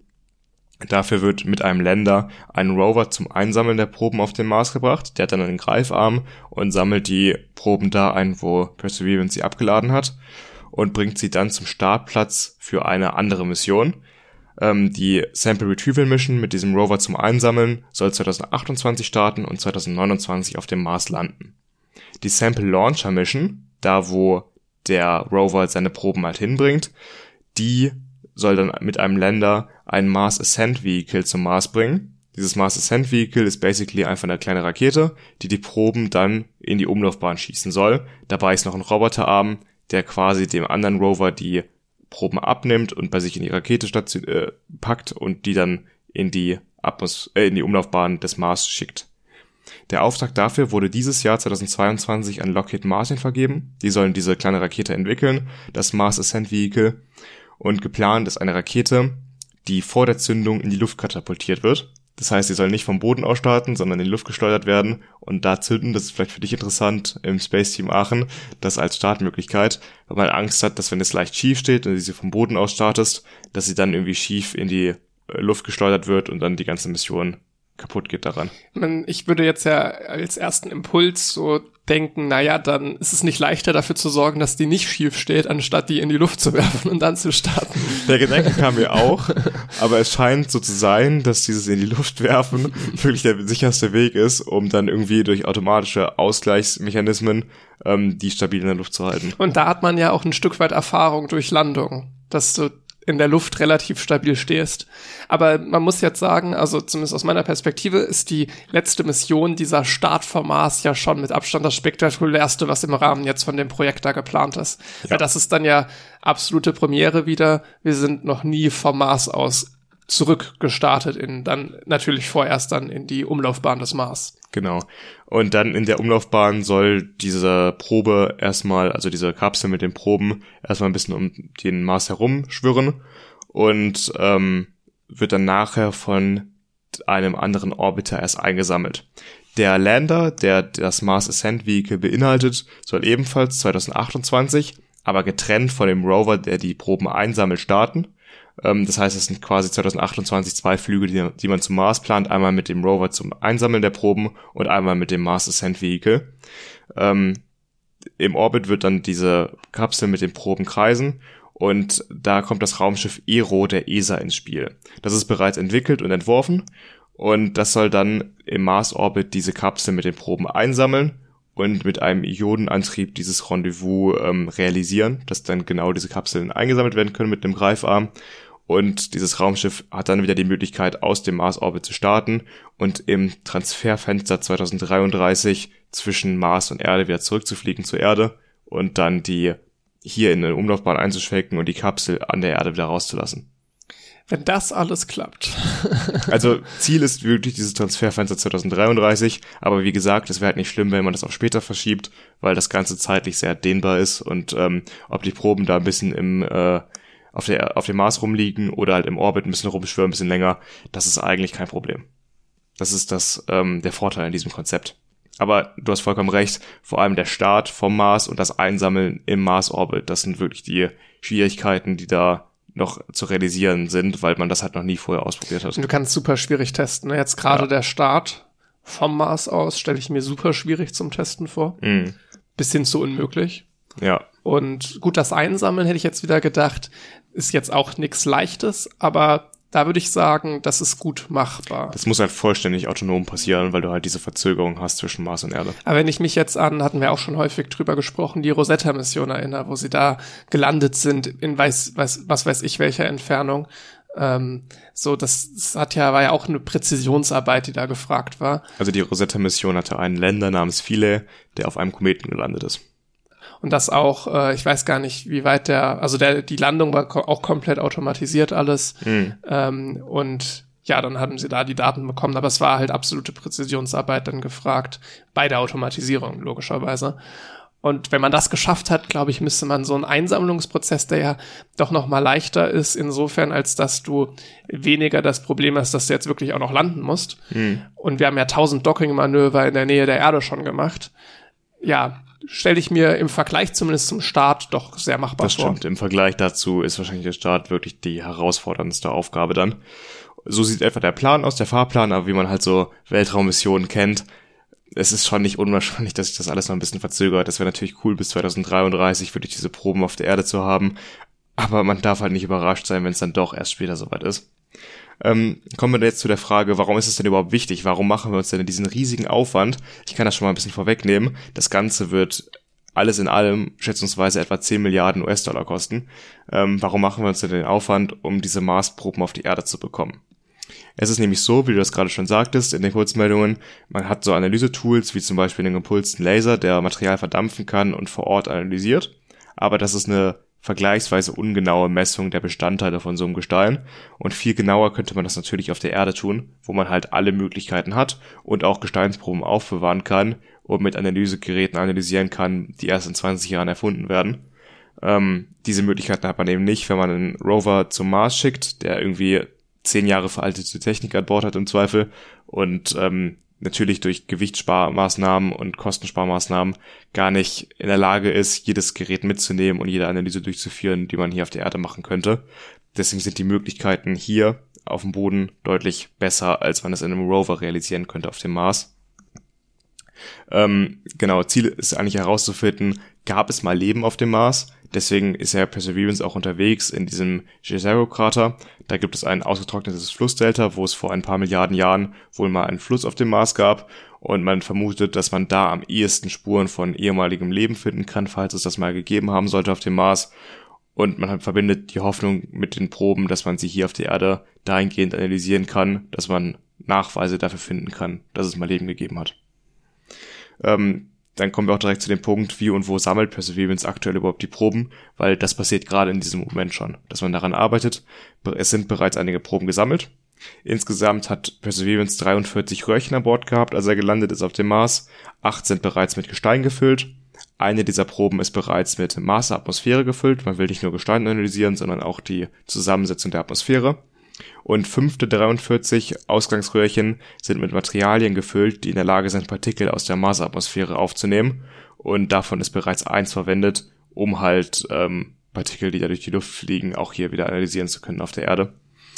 Ähm, allerdings können maximal dann wahrscheinlich 30 Röhrchen zur Erde gebracht werden. Das heißt, man muss sich von den 43 gefüllten Röhrchen ähm, 30 aussuchen, die man mitnimmt. Alle können nicht mitgenommen werden, aber 30 sollten auf jeden Fall reichen, damit man genug Material zur Analyse für die nächsten Jahrzehnte hat. Hast, hast du wahrscheinlich nicht, nicht da stehen, also würde mich wundern, dass du zufälligerweise aufgeschrieben hast. Aber jetzt würde mich natürlich interessieren, wie, wie groß ist so eine Probe, wenn man sagt, man kann nicht alle mitnehmen. Ich hätte gedacht, dass das super wenig nur ist. Ich hatte ja eben schon gesagt, dass die nicht breiter sind, die Röhrchen, als ein Bleistift. Nicht breiter als ein Bleistift. Okay, dann gut, jetzt von der Höhe, sie werden nicht super hoch sein, ne? Nee, ja, vielleicht 10 Zentimeter lang, 20 maximal. Dann, dann ist ja echt, und dann wundert es mich irgendwie, dass man nicht alle mitnehmen kann. Also die Kapsel, in die die nachher reingefrachtet wird und auch dieses Mars Ascent Vehicle, das ist keine große Rakete, das ist nee, winzig. Nee, aber ich meine, 40 Bleistifte an Bord, das ist ja die einzige wirkliche Nutzlast. Also du legst ja, ja eigentlich alles darauf aus, dass diese Röhrchen wieder zurück zur Erde kommen. Und dann sagst du, äh, sorry, gehen nur 30. Diese 13 können wir nicht mitnehmen. Ich äh, sehe deinen Punkt auf jeden Fall. Ja, aber gut, wird, wird bestimmt irgendeinen Grund haben, den wir jetzt nicht ja. wissen. Wahrscheinlich ist auch einfach, dann geht bei manchen was schief, wenn du da eine Probe entnimmst und dann sind gar nicht alle geeignet unbedingt und ein paar kannst du eh wahrscheinlich zurücklassen.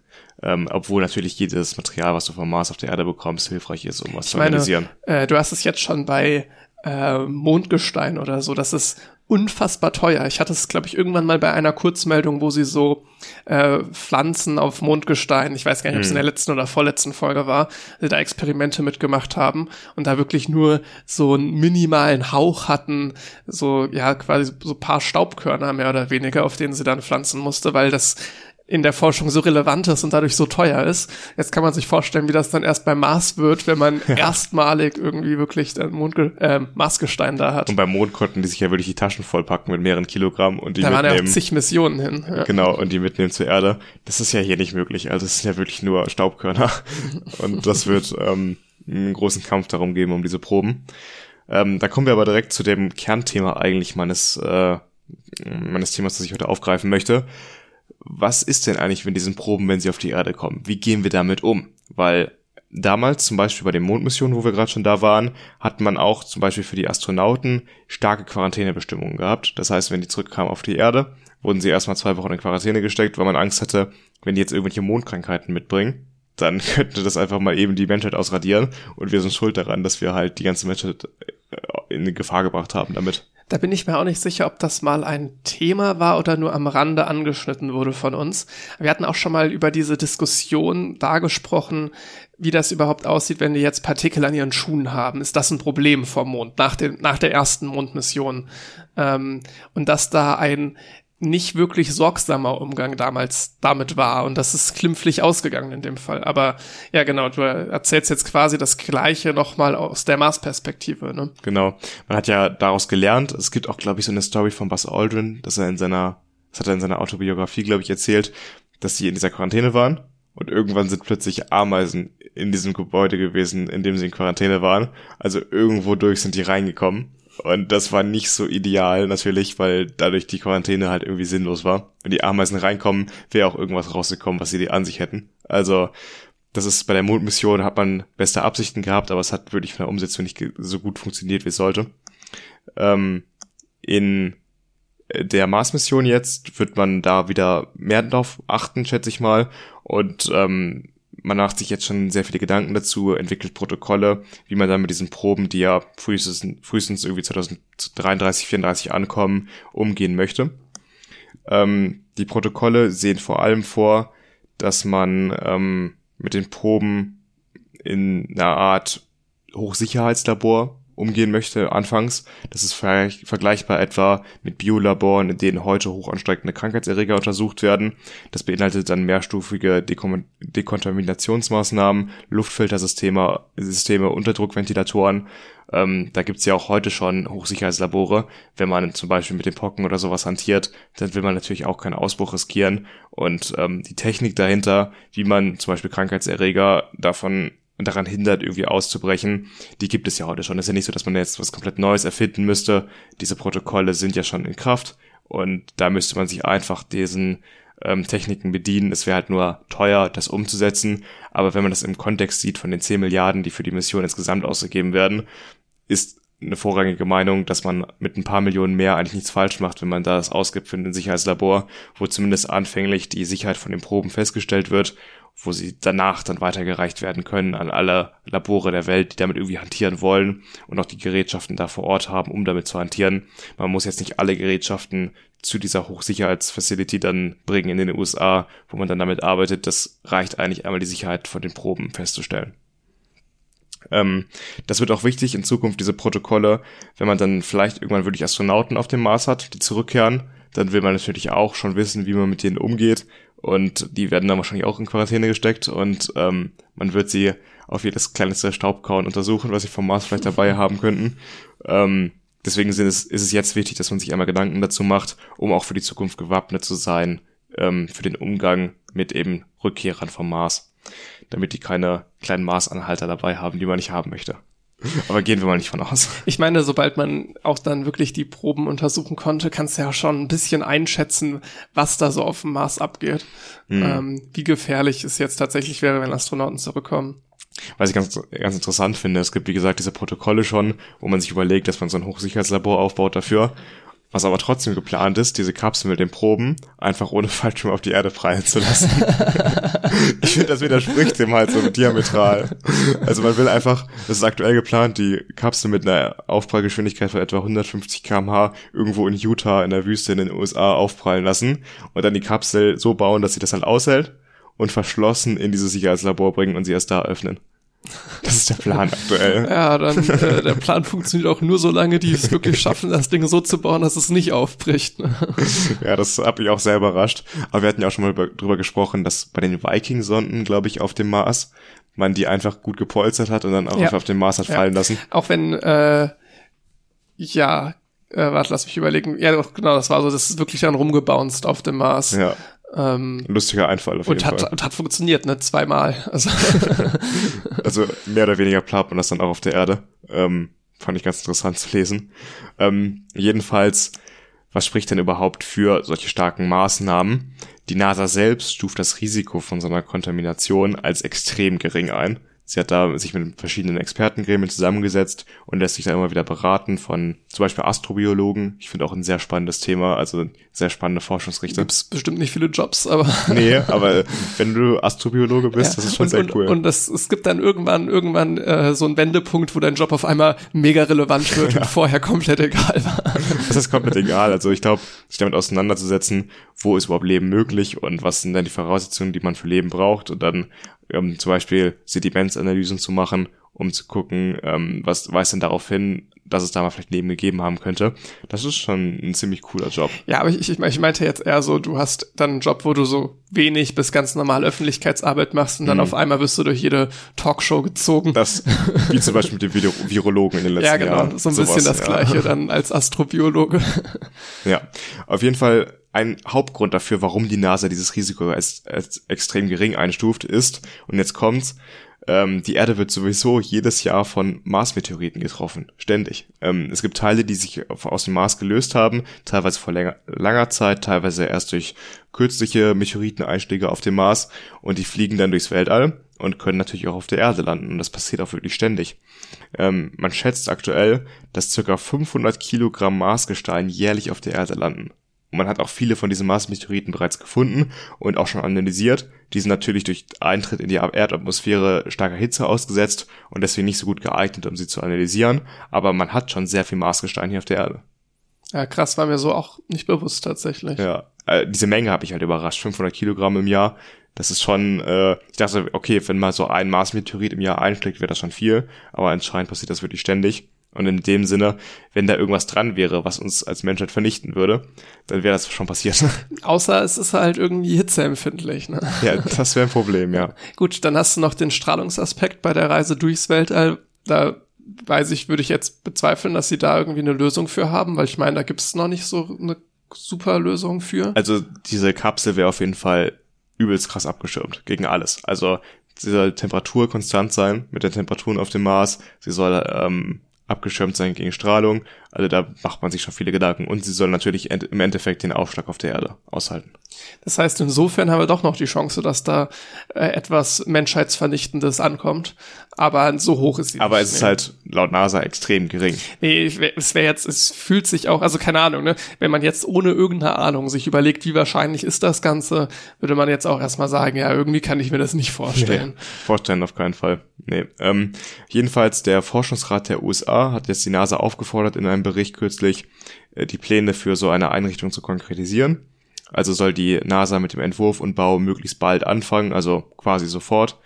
Und es geht darum, dass halt die Sicherheit der Proben überprüft wird, bevor sie dann weitergegeben werden an verschiedene Labore auf der ganzen Welt. Und da kommt nochmal dieses Argument ins Spiel, wenn ihr 10 Milliarden an Steuergeldern dafür ausgibt, dann gebt doch bitte die paar Millionen mehr dafür aus und dann ist gut. Ähm, das ist, glaube ich, auch so mit ein Hauptaspekt, warum man das dann wahrscheinlich auch machen wird am Endeffekt. Dazu kommt noch, dass wenn sich das dann einmal rumspricht, also aktuell ist es natürlich ein Nischenthema, wir reden jetzt im Podcast drüber, klar, aber die meisten Menschen wissen das nicht, dass irgendwann Marsproben auf der Erde landen werden.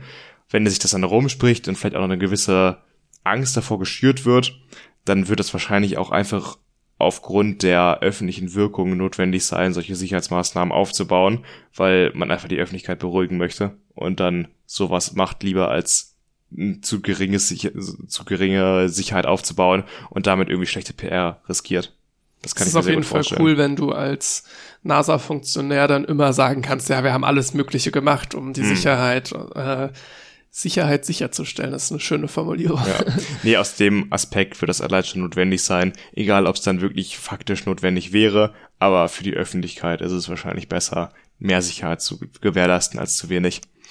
Jetzt ist noch die Frage, ist das eigentlich alles, worüber wir gerade gesprochen haben, vollkommen Wumpe, weil China hat angekündigt, dass sie auch so eine Mission plant zum Mars, um Marsgestein zurückzubringen. Und wie man China kennt, könnte das sein, dass es sogar noch, sorry, ähm, sogar noch vor NASA und ESA klappt, Marsgestein zurückzubringen. Und die lassen sich ja relativ wenig in die Karten gucken mit ihren Forschungsergebnissen und Sicherheitsplänen. Das heißt, da weiß man gar nicht, wie sicher China das gestalten möchte, die Rückkehr von solchen Steinsproben zur Erde. Oder auch private Raumfahrtunternehmen, die kaum reguliert sind, wenn zum Beispiel SpaceX sich jetzt entscheidet, irgendwann Astronauten zum Mars zu schicken, um wieder zurückzuholen, ähm, würde so ein privates Raumfahrtunternehmen die gleichen Kosten auf sich nehmen, um ähm, solche Sicherheit zu gewährleisten, auch wenn sie, sage ich mal, nur dafür da sind, um die Öffentlichkeit zu beruhigen.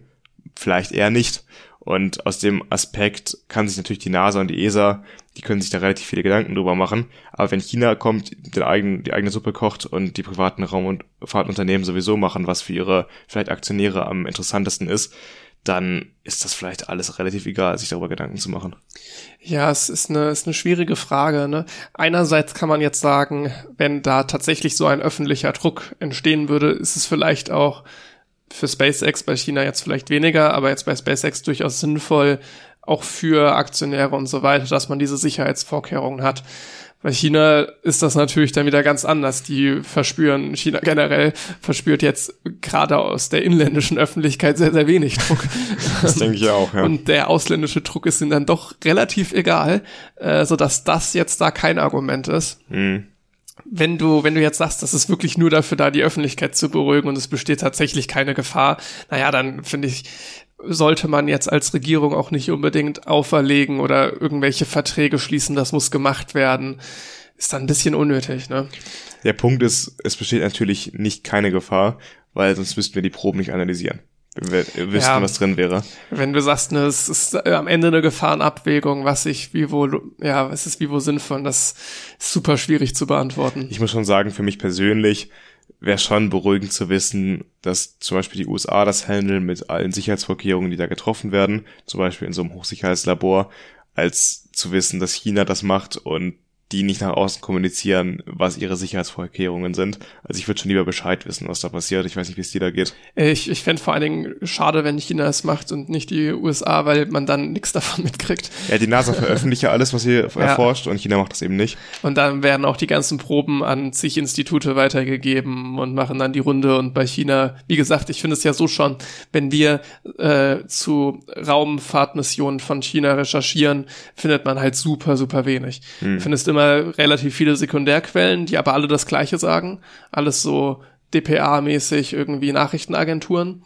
Und das, das war's dann auch. Vielleicht noch paar Blog-Einträge, die da ein bisschen näher drauf eingehen, aber ja, so abgesehen von der sprachlichen Hürde, gibt's aber auch jetzt keine Primärquellen, die dann irgendwie andere für dich übersetzen würden. Dass du mm, da ja, genau. ja, super schwierig an Informationen zu kommen. Den Artikel, den ich zum Beispiel hauptsächlich gelesen habe für meinen Beitrag heute, ähm, der wurde auch übersetzt ins Deutsche aus dem Scientific American, also vom Englischen ins Deutsche übersetzt. Sowas hast du im Vergleich nicht aus China. Dass da ja. irgendeine wissenschaftliche Zeitung in China schreibt und du eine exklusive deutsche Übersetzung irgendwie dafür hast, ähm, kommt selten vor ist leider so. Vielleicht muss man da gucken, dass man in Deutschland noch mehr Fördergelder in sowas reinhaut, dass man halt eine bessere Verständigung schafft, dass man halt mehr ins Deutsche übersetzt. Das wäre vielleicht ganz hilfreich. Äh, was ich auch ganz interessant finde, das Konzept, ich meine, davon sind wir sehr weit entfernt, aber das wäre eine coole Zukunftsvision, um vielleicht weltumspannend zusammenzuarbeiten, mehr in solchen Fragen es wäre halt voll cool, wenn man für solche Proben eine gemeinsame Mondstation zum Beispiel hätte, wo man die Sachen halt da analysieren könnte und müsste sie halt gar nicht zur Erde bringen. Stimmt, ja. Weil da wäre es auf jeden Fall sicher. Ja, es klingt eigentlich relativ, relativ gut, ne? Ja, aber davon sind wir leider politisch so weit entfernt, dass wir als Weltgemeinschaft zusammenarbeiten und sowas umsetzen könnten. Aber ich sag mal so, ne, wenn die Menschheit stirbt, dann finde ich doch den Mars-Parasiten am coolsten. Also auf meinem äh, Apokalypsen-Bingo wäre es halt schon ziemlich cool, ja. Ja. Naja. Insofern Daumen sind gedrückt. warten, wir werden es noch erleben, warten wir mal ab. Mal schauen, was die nächste Pandemie ja. ist. Wahrscheinlich wieder irgendeine Fledermusse gegessen wurde, aber vielleicht werden es auch Marsparasiten. Mal schauen.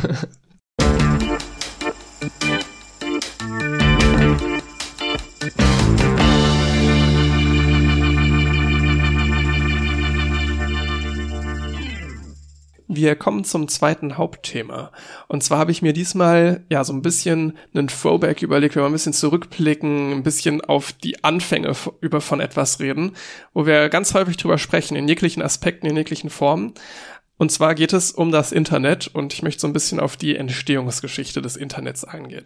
Vorneweg einmal, es gibt einen Unterschied zwischen Internet und World Wide Web, auch wenn das häufig mittlerweile synonym verbraucht wird. Und zwar der Unterschied ist, das Internet ist ein, erstmal im Grundlegenden ein Netz aus Computern und das World Wide Web ist ein Dienst des Internets, der zum Beispiel ermöglicht, Webseiten zu erstellen und das, das Internet dann in dieser Form zu nutzen. Also ja, ein Dienst des Internets beschreibt es am besten. Zum Beispiel gibt es nämlich auch das Tor-Netzwerk, was so gesehen auch ein, ein Dienst des Internets ist, also auch über das Internet funktioniert, allerdings nichts mehr mit dem World Wide Web zu tun hat. Zumindest nicht mehr in dem Sinne. Also da einmal der Unterschied.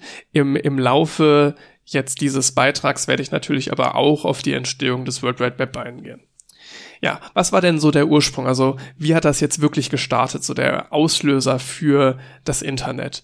Und der findet sich im Kalten Krieg. Da hat die Sowjetunion 1957 den ersten Satelliten ins All geschickt, und zwar Sputnik. Und tatsächlich hat sich danach in den Amerika, in Amerika so ein kleiner Schock eingestellt. Man spricht auch vom Sputnik-Schock, weil man vergisst es gerne mal, ne? aber vor der Mondlandung hatten die Sowjets eigentlich die Nase vorn, was Weltraumangelegenheiten angeht. Und die USA, USA hatte dann nachdem Sputnik im All war große Angst um ihre Nachrichtensysteme und musste sich jetzt oder wollte sich jetzt ein System überlegen, was möglichst dezentral ist. Und dafür haben sie dann 1958, also ein Jahr später, äh, das Advanced Research die Advanced Research Projects Agency ins Leben gerufen. Die gibt es tatsächlich immer noch, äh, allerdings hat die einen leicht anderen Namen. Also abgekürzt hieß die früher APA, mittlerweile heißt sie DARPA. Das heißt, man hat noch ein Defense vorne dran gehangen, also Defense Advanced Research Projects Agency. Jährlich kriegt die aktuell immer noch drei Milliarden US-Dollar. Also es ist durchaus noch ein re relevante, groß, ja. ja. eine relevante Sache. Äh, und die sollten sich jetzt eine Lösung für den Informationsaustausch überlegen, was möglichst dezentral und sicher ist. Und was sie gegründet haben, war dann das ARPANET. Das ist nicht direkt passiert, sondern erstmal ähm, wurde dieses System, die Idee von so einem Netzwerk abgelehnt und dann später wieder aufgegriffen. Dieses Wiederaufgreifen passierte dann 1965, also wirklich ein gutes Stück nach der Gründung. Und die Idee war da, dass man US-Universitäten miteinander verbindet, und zwar die, die für das Verteidigungsministerium forschen. letztendlich wurde dann das ARPANET am MIT entwickelt und wurde dann ähm, 1969 dann wirklich eingesetzt. Und zeitgleich, ne, wo es dann zum ersten Mal eingesetzt wurde, fand dann auch die erste Übertragung einer Nachricht über das ARPANET, also dem Vorläufer des Internets statt. Das lief dann erstmal ein bisschen schleppend an, könnte man sagen. 1971 hatte man 23 Rechner, die größten Universitäten waren dann so miteinander verbunden. Auch 1961 äh, 71. 71, Entschuldigung, äh, wurde dann äh, das Nachrichtensystem E-Mail entwickelt. Beziehungsweise es hieß noch nicht E-Mail, sondern es ist ja das, was wir heute als E-Mail bezeichnen, wurde dann da noch, ich weiß gar nicht unter welchem Namen das damals lief, wurde da entwickelt und zwar von Ray Tomlinson. Insofern interessanter Fun Fact, äh, die erste E-Mail, die verschickt wurde, war, war beziehungsweise die erste E-Mail-Adresse war tomlinson at bbnte N-E-X-A. Ich glaube, dass das Ende, was ich gerade vorgelesen habe, kann man nicht aussprechen. Also es wäre dann irgendwie Bibin Tenexa. Aber ja, das ist die erste E-Mail-Adresse, die es gab. Also falls das mal eine Wer wird Millionär-Frage wird. Ja. Jetzt wissen wir es. Vielleicht ist es dafür schon ein bisschen zu schwer. ja, vielleicht. Ne? ähm, auf jeden Fall, auf jeden Fall ganz interessant und ähm, Witzigerweise ist das in Deutschland dann erst deutlich später angekommen. Äh, ist jetzt ein Zeitsprung. Ich mache gleich bei 1971 weiter, aber in Deutschland kam die erste E-Mail, äh, beziehungsweise wurde die erste E-Mail 1984 verschickt und da mit der E-Mail-Adresse rotherd at Germany. Äh, nochmal bitte? Rotherd at Germany. Es kommt von einem Namen, okay. Michael Rotherd, der damals an der Uni Karlsruhe war. Ah, okay, ja. Äh, dann geht's weiter, wo 1973 das Protokoll TCP entwickelt wurde, beziehungsweise begonnen wurde zu entwickeln. Es wurde dann 1982 zum Standard. Und das ist insofern sehr, sehr interessanter Punkt oder war insofern ein Meilenstein, als dass ähm, ja es die, die Ansprache über IP regelt. Also dass die Computer miteinander über das IP-Protokoll kommunizieren können. TCP und IP-Protokoll werden synonym verwendet. Es sorgt dafür, dass sich quasi die Rechner verstehen, die gleiche Sprache sprechen. Und es war auch nochmal neu, dass es zum Beispiel so Erkennungen wie Datenverluste und sowas mit, mit umgreift. Äh, ich weiß nicht, wir hatten ja teilweise auch über unsere Informatikfächer gesprochen, mhm. wie man da jetzt mit Bits und so weiter, das ist jetzt natürlich ein ganz, ganz basic Prozedere davon, das ist viel, viel komplexer aber es geht so ein bisschen in die Richtung, dass man jetzt paar Bits sitzt, setzt, die nur dafür sorgen, dass ähm, man Verluste bemerkt. Sowas ist auch da schon berücksichtigt worden und halt eben diese IP-Ansprache.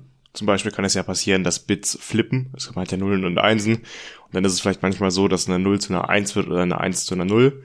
Und wenn man dann einen gewissen Abstand zwischen den Nachrichten hat, dass zum Beispiel ähm, man sagen kann, okay, wenn jetzt hier eine 0 geflippt ist zu einer 1, dann ist es trotzdem so, dass diese Nachricht näher dran ist an der eigentlichen Nachricht, auch wenn dieser eine Bit geflippt ist. Das heißt, dieser eine Bitflip sorgt nicht dafür, dass es gleich zu einer neuen Nachricht wird, die was komplett anderes bedeutet. Man kann immer noch sagen, die ist in der Nähe von dem, was ich eigentlich sagen wollte. Und der empfangende Computer erkennt das, okay, das ist in der Nähe zu dem. Das heißt, das war diese Nachricht, da ist nur ein Bit geflippt.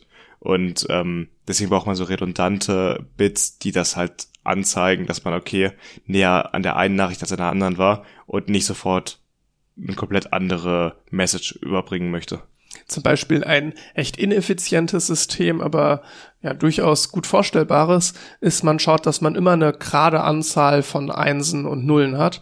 Und sobald dann eins flippt, hat man eine ungerade. Und dann weiß man, okay, es ist hier was schiefgelaufen, du weißt, muss ein, muss ein Fehler sein. Hm. Äh, sobald dann zwei flippen, hast du ein dickes Problem.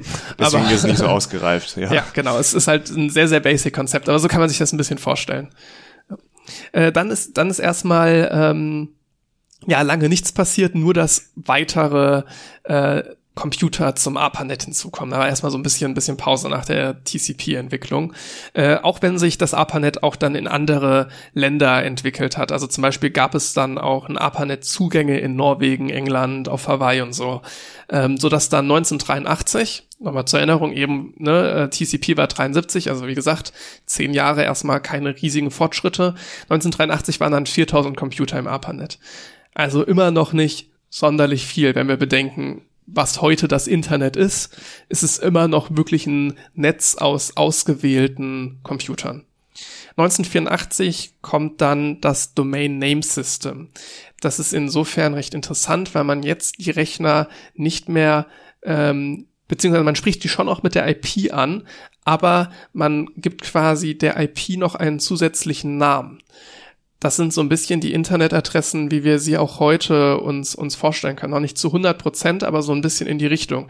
Wir haben jetzt, wir müssen jetzt nur noch einen Namen angeben statt einer IP. Das funktioniert dann so ein bisschen wie eine Telefonauskunft. Ich habe diesen Vergleich auf Wikipedia gefunden, mhm. ähm, dass man halt quasi sagt, ich rufe bei der Telefonauskunft an, sage, ich möchte mit dem und dem sprechen und kriege dann quasi die Nummer zugeordnet von der Person. Und wirklich genau das gleiche auf die IPs übertragen. Ich sage, ich möchte da und dahin sprechen und dann kriege ich die zugehörige IP, nur dass da jetzt keine Person sitzt oder so, sondern das halt automatisch funktioniert. Jetzt kommen wir, naja, zu dem, zu dem wirklich entscheidenden Punkt für das Internet. Und nach meiner Einleitung am Anfang kann man sich auch schon ein bisschen denken, was das sein wird. Und zwar die Erfindung des World Wide Web. Und wer das, auf wessen Kappe das eigentlich geht, da steht eine Person ganz im Vordergrund. Und das ist Tim Berners-Lee. Er gilt als der Erfinder des World Wide Webs. Zu der Zeit 1989 hat er am CERN gearbeitet und ähm, ja, hatte sich ursprünglich überlegt, wie man einen effizienteren Austausch zwischen Wissenschaftlern machen kann. Das heißt, es gab zwar schon das, das Internet, aber das Ganze war halt noch relativ umständlich und nicht, sonder, nicht sonderlich angenehm. Und naja, er hat sich dann Konzepte überlegt, und zwar hat er sich HTML überlegt, die Beschreibungssprache für Webseiten, so würde ich das Ganze nennen. Mhm. Also quasi, ja, da ist dann ein Designaufbau bei. Mittlerweile haben wir dann noch fürs Design CSS, wem das was sagt, ist das die Webseiten deutlich schöner gestalten lässt. Aber am Anfang hatte man nur HTML und man kann tatsächlich allein mit HTML Webseiten bauen, die Informationen darstellen. Man hat da noch wenig Button da, die einen jetzt zu irgendwelchen Seiten weiterleiten und ist quasi nicht interaktiv, aber allein mit HTML, dieser Beschreibungssprache, kann man eine Webseite bauen, wo man dann Informationen einfach darstellt.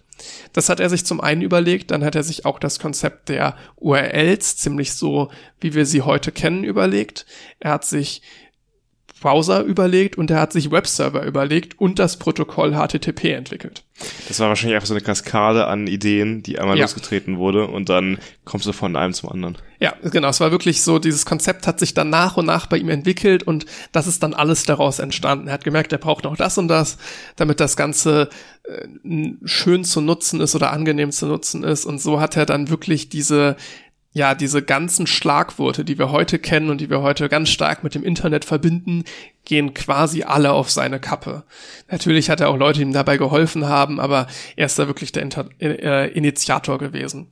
Insofern, wo wir eben den Fun Fact hatten, erste E-Mail, die erste äh, Internetseite oder Internetadresse, die es gab, ist info.cern.ch. Auch schön. Die ja. Schweizer waren quasi die ersten mit einer Internetseite. Ja, genau. Ähm, und ja, was, was Tim Berners-Lee auch nochmal sehr besonders macht, ist, äh, er gründete dann das WWW-Konsortium oder W3C. Und was da so besonders war, ist, dass er die Idee des Internets, äh, die Idee des World Wide Webs, jetzt mache ich schon selbst den Fehler, äh, nicht patentiert hat, sondern die frei weitergegeben hat. Es, und es war eine aktive Entscheidung, äh, das nicht zu patentieren, sondern das halt frei nutzbar zu machen. Und genauso haben sie sich auch entschieden, dass sie im World Wide Web nur patentfreie Standards haben wollen auch eine Entscheidung, die dazu beigetragen hat, dass das World Wide Web heute das ist, was es ist und dass es sich auch vor allen Dingen so weit entwickelt hat. Es ist ja quasi eine Infrastruktur, die jeder nutzen kann, ohne dass sich da irgendjemand Rechte rausnimmt, die anderen nicht zugutekommen. Das ist ja wirklich wie der Boden, auf dem wir laufen, die Luft, die wir atmen. Das World Wide Web ist ja für jeden quasi eine Möglichkeit, sich zu verwirklichen in Webseiten und sich darin frei zu bewegen. Und das hätte ja ganz anders kommen können. Dass wir da keine Kommerzialisierung in der Grundstruktur haben. Ja. Das ist eigentlich das Krasse. Das ist quasi wie der Wilde Westen. Du kommst in ein Land, lassen wir mal die Indianer außen vor. Aber ähm, es ist ja wirklich dieser Grundgedanke. Du kommst in ein Land, das quasi voll von Möglichkeiten ist. Du hast nichts gegeben und du kannst alles von Grund auf aufbauen. Und das ist ja quasi das frühe World Wide Web, dass du den wilden Westen im Internet quasi hast. Und, und das haben sie da jetzt super, super ausgesch... Also, ja, super ja, wie, wie, wie soll ich sagen, man hätte sich auch quasi jetzt mit der Wilde Westen-Metapher überlegen können, hey, lass mal Eintritt zahlen lassen, die Leute mhm. so ungefähr. Ja. Äh, natürlich müssen wir jetzt für den Anschluss zahlen, ist was anderes. Das ist, wir zahlen eigentlich keinen Eintritt fürs Internet. Und hätte, hätte er sich jetzt überlegt, hey, ich möchte jetzt damit groß Geld verdienen, wäre das durchaus naheliegend gewesen. Vielleicht sogar das naheliegendere, gerade aus unserer heutigen kapitalistischen Sicht. Die auch damals schon vorherrschen. ja, genau. Also, wo ich jetzt ehrlich, also keine Ahnung, wenn ich jetzt die Idee hätte, ich weiß nicht, ob ich da jetzt sagen würde, yo, macht mal alle, komm, viel Spaß. Hm. Ähm, also das, das war wirklich die, die entscheidende Entscheidung. Wie die Welt heute anders aussehen könnte. Das ja. ist wirklich Wahnsinn. Theoretisch hat er dann auch noch äh, die erste Suchfunktion äh, entwickelt, auch wenn die sich nicht wirklich durchgesetzt hat, weil die ja sehr klein und äh, nicht sonderlich gut war. Ähm, ja, 1990 hat dann die National Science Foundation zusammen mit äh, dem BWW-Konsortium entschieden, das Internet kommerziell zu öffnen. Äh, und ja, dann entstand nach und nach so das Internet, wie wir es dann wirklich heute kennen, ne? während das vorher dann ein reiner Informationsaustausch war auf einer komplett ähm, kostenfreien Basis, also du brauchtest halt nur ein Gerät, was halt Zugang dazu bekommt, hat man dann äh, gesagt, ja, wir erlauben jetzt auch kommerzielle Dienste, die im World Wide Web ihre Dienste eben anbieten. Äh, und das war dann halt auch nochmal einer der Wendepunkte. Äh, zu dem Zeitpunkt wurde dann auch das ARPANET durch das World Wide Web ersetzt. Also es hat noch parallel existiert.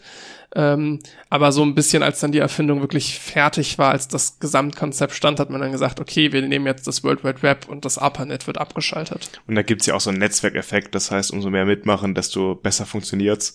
Und das war dann ja beim World Wide Web genauso. Umso mehr Webseiten angeboten wurden, umso mehr Leute man mit seinen Webseiten erreichen konnte, desto mehr hat sich das Ganze ja gelohnt. 1993 gab es dann den ersten wirklichen Internetbrowser Mosaic. Äh, es gab schon vorher einen Internetbrowser, aber das war dann noch dieser Anfangs Basic Browser. Ähm, und ja, das war der erste und ein Jahr danach kamen schon Lycos und Yahoo. Hm. Ähm, und dann hat es nicht lange gedauert. Insofern ne, 1994 dann Yahoo und 98 geht dann Google online. Ähm, und 1999 gibt's dann schon eine Million DE-Domains. Also ab dem Moment, wo das Internet, äh, wo das World Wide Web kommerziell geöffnet wird, äh, ja, steig, steigen dann doch die Zahlen relativ rasant. Weißt du, wie viele DE-Domains es heute gibt? Boah, nee, weiß das ich muss nicht. Muss ich mal eben nachgucken, weil sonst hat, man, sonst hat man kein Verhältnis zu dieser ja, eine Million, weißt du? Das stimmt, ja. Das ähm, und ansonsten, äh, ja, auf die weiteren Punkte, ich habe jetzt hier noch einfach damit der Zeit, damit der Zeitstrahl, den ich jetzt noch ein bisschen vorgestellt habe, vollständig ist, ne? Wir haben 2004 dann die Gründung von Facebook, 2005 äh, gibt dann Firefox und 2007 kommt das erste iPhone auf den Markt, was dann den wirklich mobilen Zugang zum World Wide Web ermöglicht. Und an der Stelle auf diese letzten Punkte möchte ich auch gar nicht genauer eingehen, weil in diesem Thema jetzt gerade ging es mir mehr darum, so wirklich auf die Ursprünge zu blicken und nicht auf das, was wir eigentlich alle eh schon kennen. Es gibt im November 2021 17,1 Millionen DE-Domains. Ja, krass. Ich hätte echt mehr gedacht. Aber. Ja.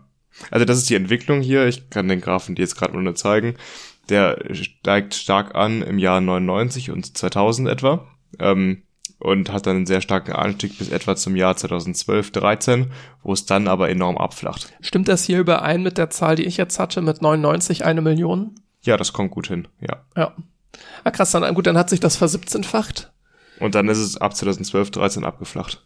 Die Anzahl an neuen Domains ist immer noch ein Anstieg, ja aber es ist nicht mehr vergleichbar mit den Jahren Anfang der 2000er. Gut, man muss ja auch bedenken, ne, dass bei Domains es ja auch wirklich so ist, dass die wieder freigegeben werden. Es ist nicht so einmal eine Domain und immer eine Domain, hm. sondern ähm, ja, man kann Domains sehr leicht wieder kündigen und es passiert auch sehr viel. Jetzt gerade in den letzten Jahren, 2020 und 2021, ist der Anstieg nochmal stärker geworden. Also anscheinend. Könnte an Corona liegen, dass Leute online umsetteln mussten. Das kann sein, ja. Stärkere Digitalisierung, ja. Aber das sind jetzt Mutmaßungen. Ja. Aber insofern äh, bin ich jetzt auch schon am Ende des Themas angekommen. Ich hoffe, dass man so einen leichten Überblick hatte, weil ja, ich fand es auch selbst bei der Recherche nochmal ganz interessant, weil es was ist, was so prägend ist für unsere Generation, aber auch für die, die Gesellschaft im Allgemeinen. Mhm. Und da so ein bisschen auf die Ursprünge zu gucken, fand ich doch relativ spannend. Und auch diese Person Tim Berners-Lee, äh, sehr der, faszinierend. Der findet ja kaum statt, den Namen kennt man nicht. Man kennt. Und er lebt noch, ne? Also er ist wirklich, ja. er ist glaube ich, ich, ich weiß es nicht genau, aber er ist nicht super alt. Also es ist kein Opa, sondern wenn du den siehst, ist so, ich glaube, ich hatte ein Foto gesehen, ein paar 50, vielleicht 60 gerade. So. Ich habe von ihm, glaube ich, zum ersten Mal was gehört bei den Olympischen Spielen 2012 in London. Da ist er nämlich irgendwie auch aufgetreten bei der Eröffnungsfeier. Und äh, in dem Kontext wo, war mir das zum ersten Mal klar, dass der Typ das ähm, erfunden hat, quasi das World Wide Web, was wir heute kennen. Ähm, aber es ist nicht so, dass er jetzt in jedem Geschichtsbuch stehen würde in der Schule. Ich sehe gerade, er ist doch ein bisschen älter, als ich gerade geschätzt habe, 67. Okay, aber, Aber jetzt, jetzt, wenn du hier, wenn du hier jetzt irgendwie die aktuellsten Fotos von ihm anguckst, so, ne, ist jetzt, ja, Ja. also äh, es ist nicht so, dass er komplett eine historische Figur ist, die man nur auf Bildern kennt. Er äh, existiert immer noch. Und ähm, wo ich, wo ich nachher auch geguckt habe, nachdem ich so gehört habe, jo, er hat das wirklich quasi finanziell kaum ausgeschlachtet, habe ich mal gegoogelt nach Vermögen Tim Berners-Lee ähm, und es hat sich schon irgendwie gelohnt. Ich weiß nicht genau, an welchen Stellen er dann jetzt das Geld verdient hat. Ähm, er hat auch, glaube ich, so ganz krasse Auszeichnungen bekommen äh, Mhm. für die für die Innovation. Ich weiß auch nicht, was da für ein Preisgeld dann drauf war, aber er hat ein Ja. Privatvermögen von 50 Millionen. Es ist jetzt nicht so, dass er da irgendwie hungern muss, das hätte ich mir schon fast gedacht, aber natürlich hätte er Unsummen an Geld verdienen können. im, im Vergleich zu jetzt irgendwie den, den anderen Dotcom-Millionären, Milliardären ist 50 Millionen halt für, für die Erfindung des Internets ist es recht wenig. Ne? Das hast Äh, du schon für wieder die, Internet gesagt. für die, ja, boah, ich, ich, ich kann es mir das, nicht an. Das kannst du aber heute äh, fast schon ähm, Heute synonym ist es verwenden. fast synonym, ja. Also- es gibt wenig im Internet außer des, außerhalb des World Also Wide wenn du jetzt nicht so ein richtiger Nerd bist, dann würdest du ja nie auf die Idee kommen, zum Beispiel den Tor-Browser zu benutzen und damit eine Alternative zum World Wide Web. Also Ja, das ist Ja. ja wirklich nur was für die Spezialisten. das stimmt. Ja. Also ich finde es auch okay, es synonym zu verwenden. Aber jetzt, wenn man es Geschicht, wenn man es geschichtlich betrachtet, dann geht's halt nicht. Aber auch technisch ist es was Auch anderes. technisch, ja. Äh, aber jetzt im, im Sprachgebrauch würde ich, würde ich niemanden korrigieren. Äh, ich müsste mich dann auch selbst die ganze Zeit korrigieren. wie ich jetzt gerade ja auch tue die ganze Zeit. Ja. Insofern, äh, ja, wechseln wir lieber schnell das Thema, bevor ich es noch ein paar Mal falsch sage und kommen zum Studiumsteil.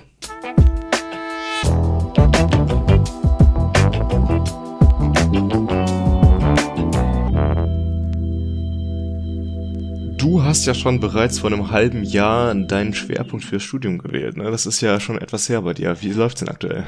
Äh, ja, soweit, äh, so wie ich es geplant habe. Immer noch die richtige Entscheidung gewesen. Ja, doch. Also ich, ich merke zunehmend, dass, äh, was heißt zunehmend, habe ich, habe ich ja vorher auch schon gesagt, aber mir macht doch Programmieren relativ viel Spaß und Programmierkonzepte eigentlich auch. Ähm, insofern würde ich sagen, dass es die richtige Entscheidung ist. Auch wenn ich durchaus, die Schwerpunkte liegen ja auch so bei, nah beieinander, dass ich bei den anderen Schwerpunkten auch sehr viele Dinge sehen, sehe, die mich auch faszinieren.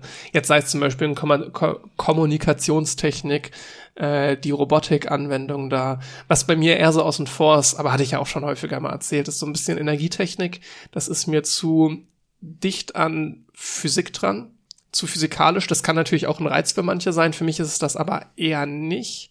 Was meinst du genau mit nah an Physik dran? Eigentlich machen wir ja nur Physik und Mathe, oder nicht? Ja, in gewisser Hinsicht schon. Aber jetzt gut, gerade im Informatikteil natürlich nicht. Ne? Ja gut, sagen wir dreigeteilt. Physik, Mathe und Informatik, das machen Ja. wir.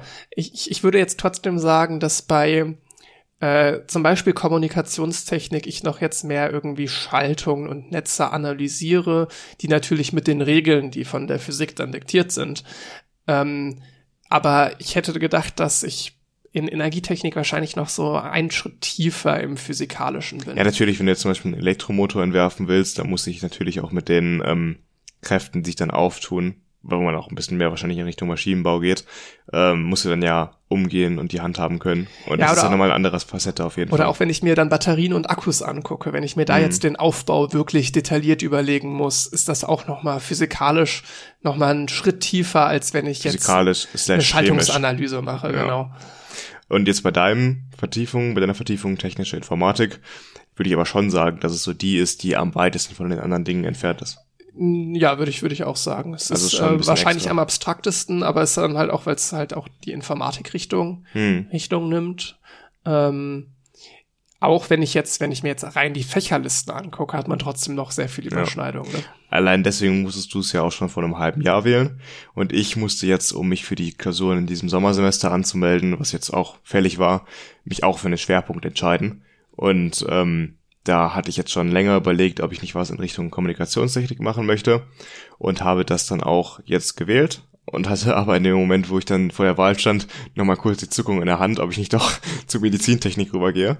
Ähm, weil ursprünglich hatte ich ja angefangen zu studieren, die Elektrotechnik, mit dem Ziel, was in Richtung Medizintechnik zu machen, weil das das war, was mich so ein bisschen gehuckt hat für diesen Studiengang.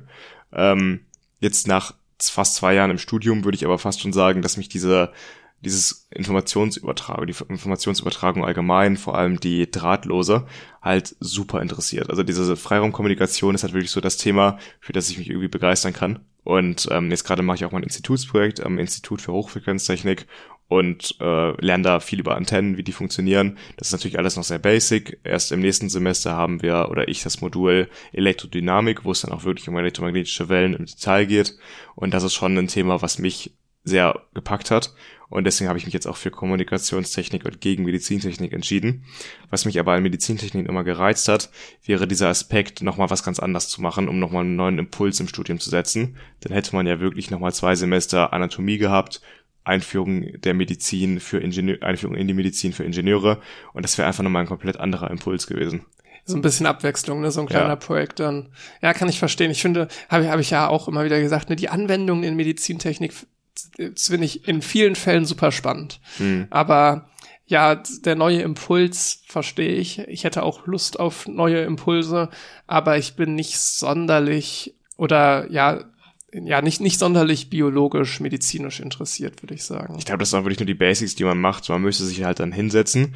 Und das wäre auch ein ganz anderes Lernkonzept als das, was wir bisher gemacht haben. Weil unser Studiengang besteht ja hauptsächlich aus Verstehen und dann Rechenaufgaben lösen. Und das wäre dann zum Beispiel in Anatomie, ja, merkt ihr hier die und die Knochen, wie heißen die lateinischen Namen und äh, merkt ihr halt, wo sie sind und wie sie funktionieren. Das wäre halt eher nochmal ein auswendig lernen, was wir so im Studium ja quasi gar nicht haben. Was mir aufgefallen ist, ich hatte jetzt vor kurzem mal die Schwerpunktsfächer so durchgeklickt. Äh, es gibt bei echt einigen Schwerpunktsfächer mündliche Prüfungen. Hilfe. Ja. Panik. Das heißt, ähm, du kannst vorher natürlich auch ein bisschen gucken, äh, gerade bei denen im sechsten Semester, wo wir aus einer ganzen Liste wählen können. Mhm. Äh, in so, das, ich weiß gar nicht, doch, das sind auch dann Schwerpunktsfächer, aber da können, die sind dann nicht mehr, sind zwar Schwerpunktsfächer, aber nicht mehr so richtig zugehörig zum Schwerpunkt. Ne? Also ja, ja, man kann schwerpunktübergreifend die dann nochmal wählen. Ja, und da äh, kannst du natürlich auch dementsprechend ein bisschen wählen, ob du jetzt mehr Lust auf eine mündliche Prüfung hast oder mehr Lust auf was Schriftliches. Hm. Ich finde das eigentlich ganz interessant, weil ich würde tatsächlich aktuell sagen, ich habe mehr Lust auf mündliche Prüfung. Ach, ich habe gerade auch ein bisschen übertrieben mit der Panik, weil wir haben jetzt im Institutsprojekt auch eine Präsentation, die ansteht. Gestern hatten wir schon mal eine kleine Probepräsentation und ich merke auf jeden Fall, dass ich bei sowas nicht mehr so nervös bin wie früher. Also ich habe mich echt dran gewöhnt, frei zu sprechen und ähm, dann auch bei so einer Prüfung irgendwas vorzutragen. Das war nie ein großes Problem bei mir. Also ich bin jetzt nicht in Schweiß ausgebrochen, hatte Panik davor, aber ich war früher schon in der Schulzeit immer ein bisschen angespannt. Ähm, ich kann mir auch vorstellen, dass es jetzt mittlerweile echt deutlich entspannter geworden ist für mich und wäre auf jeden Fall der Option. Ich würde das jetzt gar nicht ausschließen wollen. Der Hauptgrund, warum ich eigentlich wirklich Lust auf äh, mündliche Prüfungen habe, ist, dass haben wir auch viel drüber gesprochen, uns bei schriftlichen Prüfungen immer Stolpersteine in den Weg gelegt werden. Sei es ein krasses Zeitlimit ähm, oder einfach ja Ergebnisklausuren. Es mhm. zählt am Ende nur das, ja, nur das Ergebnis. Und ich würde dann sagen, bei einer mündlichen Prüfung, wenn ich das jetzt wirklich gelernt habe, dann besteht man eine mündliche Prüfung, in der Regel. Sollte man, ja. Mal schauen, vielleicht werde ich da auch noch eines Besseren belehrt, dass es da auch Stolpersteine gibt, die ich jetzt noch nicht kommen sehe. Aber da denke ich mir, die Bewertung ist realitäts näher. So wirklich. Du kannst auf jeden Fall zeigen, dass du es verstanden hast, auch ja. wenn die Aufgaben, also wenn du nicht zum richtigen Ergebnis kommst. So, ich würde sagen, das Lernen wird ziemlich sicher belohnt. Während du in, in einer schriftlichen Prüfung, dann kannst du sehr viel lernen, aber es wird vielleicht auch trotzdem nicht belohnt, weil du Pech hast. Mhm. Ja, und da ich komme mit einer Aufgabenstellung nicht nach, naja, dann kann ich einmal geschickt nachfragen, wie das denn jetzt, wie ich das interpretieren muss. Oder wenn ich mir nicht sicher bin zwischen zwei Wegen, dann kann ich einfach beide, also beide sagen, dass ich dazwischen gerade schwanke und dass das tendiert mich dazu und das vielleicht dazu. Ich weiß nicht genau, wie das in unserem Studiengang mit unseren Fächern jetzt abgefragt wird, so eine mündliche Prüfung. Ähm, ich, ich, ich glaube, es, es war nicht bei allen sagen. Schwerpunktfächern. Ich glaube, das sind dann eher die Fächer, wo du so Verständnissachen auch hast und äh, die weniger mathelastig sind. Hm. Nee, das ist ganz interessant. Ich habe darüber gar nicht nachgedacht, dass wir da mündliche Prüfungen haben könnten. Ist auf jeden Fall eine gute Info, dass man da vorher mal reinschaut, wie die Prüfungsmodalität da ist. Ähm, ich habe auch noch mal ein bisschen geschaut vor der Wahl des Schwerpunkts in die Mastermodule, die es dann ja auch gibt. Also alle Schwerpunktfächer, die wir haben, haben einen äquivalenten oder fortführenden äh, Masterstudiengang hier in der RWTH. Und das heißt nicht, dass wenn man jetzt eine Vertiefung gewählt hat, auch diesen Masterstudiengang wählen muss. Da kann man auch nochmal switchen, das ist überhaupt kein Problem. Ähm, trotzdem ist es ja schon mal interessant, wenn man in eine Richtung geht, dass man dann vielleicht auch eher was in die Richtung nach einem Master machen möchte. Und ich fand da vor allem Mina, also Mikro- und Nanoelektronik, auch sehr interessant im Master, was sie da für Vertiefungen haben. Zum Beispiel Quantencomputing oder ähm, neuromorphe Anwendungen. Das fand ich als äh, Schwerpunktbereich, ist zwar hochkomplex, aber sehr, sehr interessant, dass sie sowas anbieten. Ja, ja, glaube ich. Da war zum Beispiel bei Kommunikationstechnik deutlich weniger am Angebot, aber natürlich trotzdem noch genug. Mhm. Ja, das mit dem Master wird aber nochmal ein ganz anderes Thema. Erstmal ja, wenn wir, wenn wir, boah, ich, ich, ich, ich hatte es, ich hatte es dir, glaube ich, schon so erzählt, ich glaube im Podcast noch nicht. Ich hatte mal so mir die Fächer angeguckt und so einen groben Zeitplan, wann ich jetzt was mhm. mache. Ich mach, hatte ich ja auch erzählt, sehr viel Space-Team, ne? Und wann mache ich welche Klausur so ein bisschen, weißt du natürlich nicht, ob du alle bestehst, ob du vielleicht manche dann wiederholen musst. Aber so einen groben Zeitplan und ja, ich bin auf jeden Fall noch ein bisschen im Bachelor. Ja, wo wir eben noch beim Institutsprojekt waren. Gestern wir hatten ja, hatte ich in der letzten Folge erzählt, Antennen aufgebaut und vermessen, verschiedene Parameter da genommen und ähm, verglichen. Und mit dieser einen Antenne, die wir da aufgebaut haben, haben wir gestern ähm, einen Mobilfunkmast ausgemessen, einen LTE-Mast. Und dann mussten wir uns da wirklich, also wir waren eine Dreiergruppe, ich hatte dann das Messgerät um den Hals gebunden, das war echt so ein großer Block. Das Ding ist halt 20 Jahre alt, weil die uns ja niemals mit den modernen Messgeräten lassen, messen würden. Das sind halt die Dinger, die man nicht mehr so benutzen würde heutzutage. Aber für uns vier Semester kann man das natürlich nochmal entbehren, diese Geräte. Und dann haben wir da unsere Antenne dran angeschlossen und die ähm, maximalen Emissionswerte auf den Körper gemessen. Das heißt, was da an Strahlung auf so einen menschlichen Körper drauf geht, um halt zu gucken, okay, wie stark reizen denn diese Antennen jetzt das gesetzliche Maximum aus für solche Strahlenwerte. Ähm, das werden wir jetzt mal in Ruhe auswerten, die Daten, die wir da erhoben haben und messen. Auf jeden Fall sah das super bescheuert aus. Da mit dieser kleinen Lego-Antenne, die wir uns da aufgebaut haben, ähm, würde ich mit ausladenden Bewegungen herumzuschwenken und dann äh, steht man da an der Straßenkreuzung und macht das und alle Menschen, die im Auto oder mit dem Fahrrad an dir vorbeifahren, drehen ganz lange den Kopf und gucken dich an und fragen sich wirklich, Gott im Himmel, was machen die da?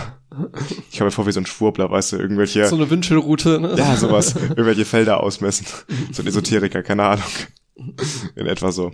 Apropos, da musste ich gerade, als du, als du vorhin meintest, dass dich so Antennen sehr interessieren, wir suchen tatsächlich im Space-Team händeringend nach irgendwen, der den Antennenjob übernimmt. Ich habe gesagt, das interessiert mich. Nicht, dass ich weiß, wie es funktioniert.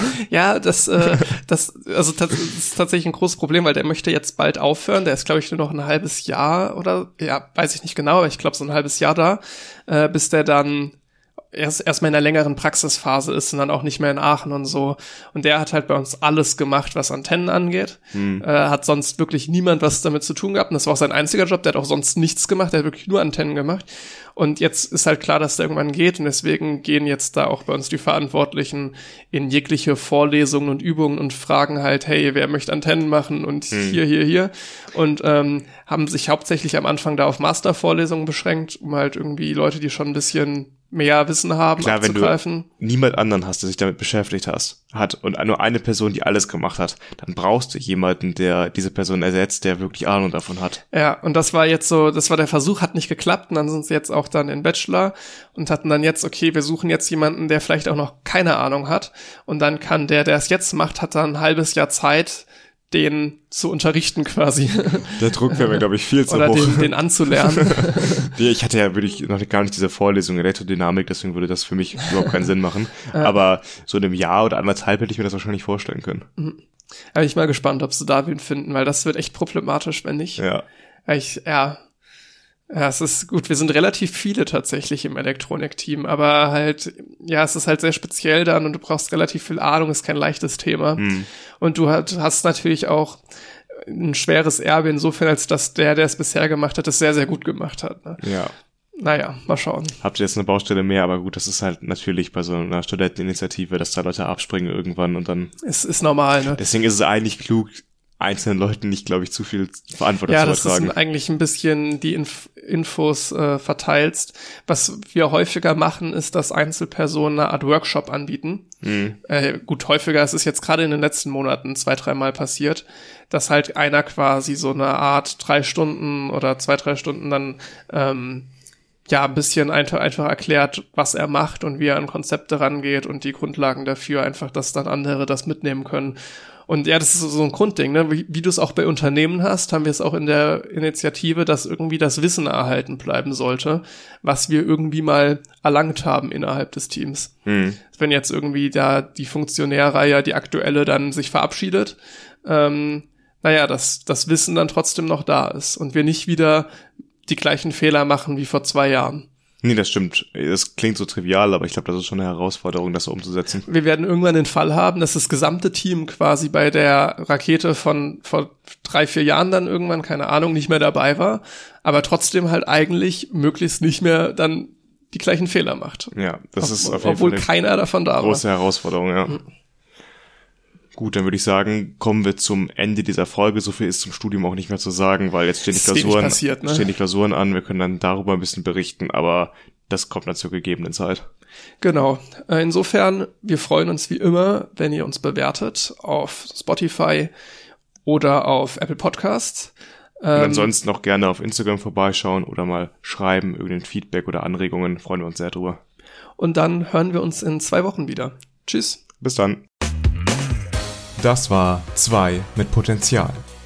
Jeden zweiten Freitag erscheint eine neue Folge überall, wo es Podcasts gibt. Anmerkungen, Feedback oder Themenvorschläge kannst du uns gerne per E-Mail zukommen lassen. Oder du schaust mal bei Twitter und Instagram rein. Alle Infos in den Show Notes.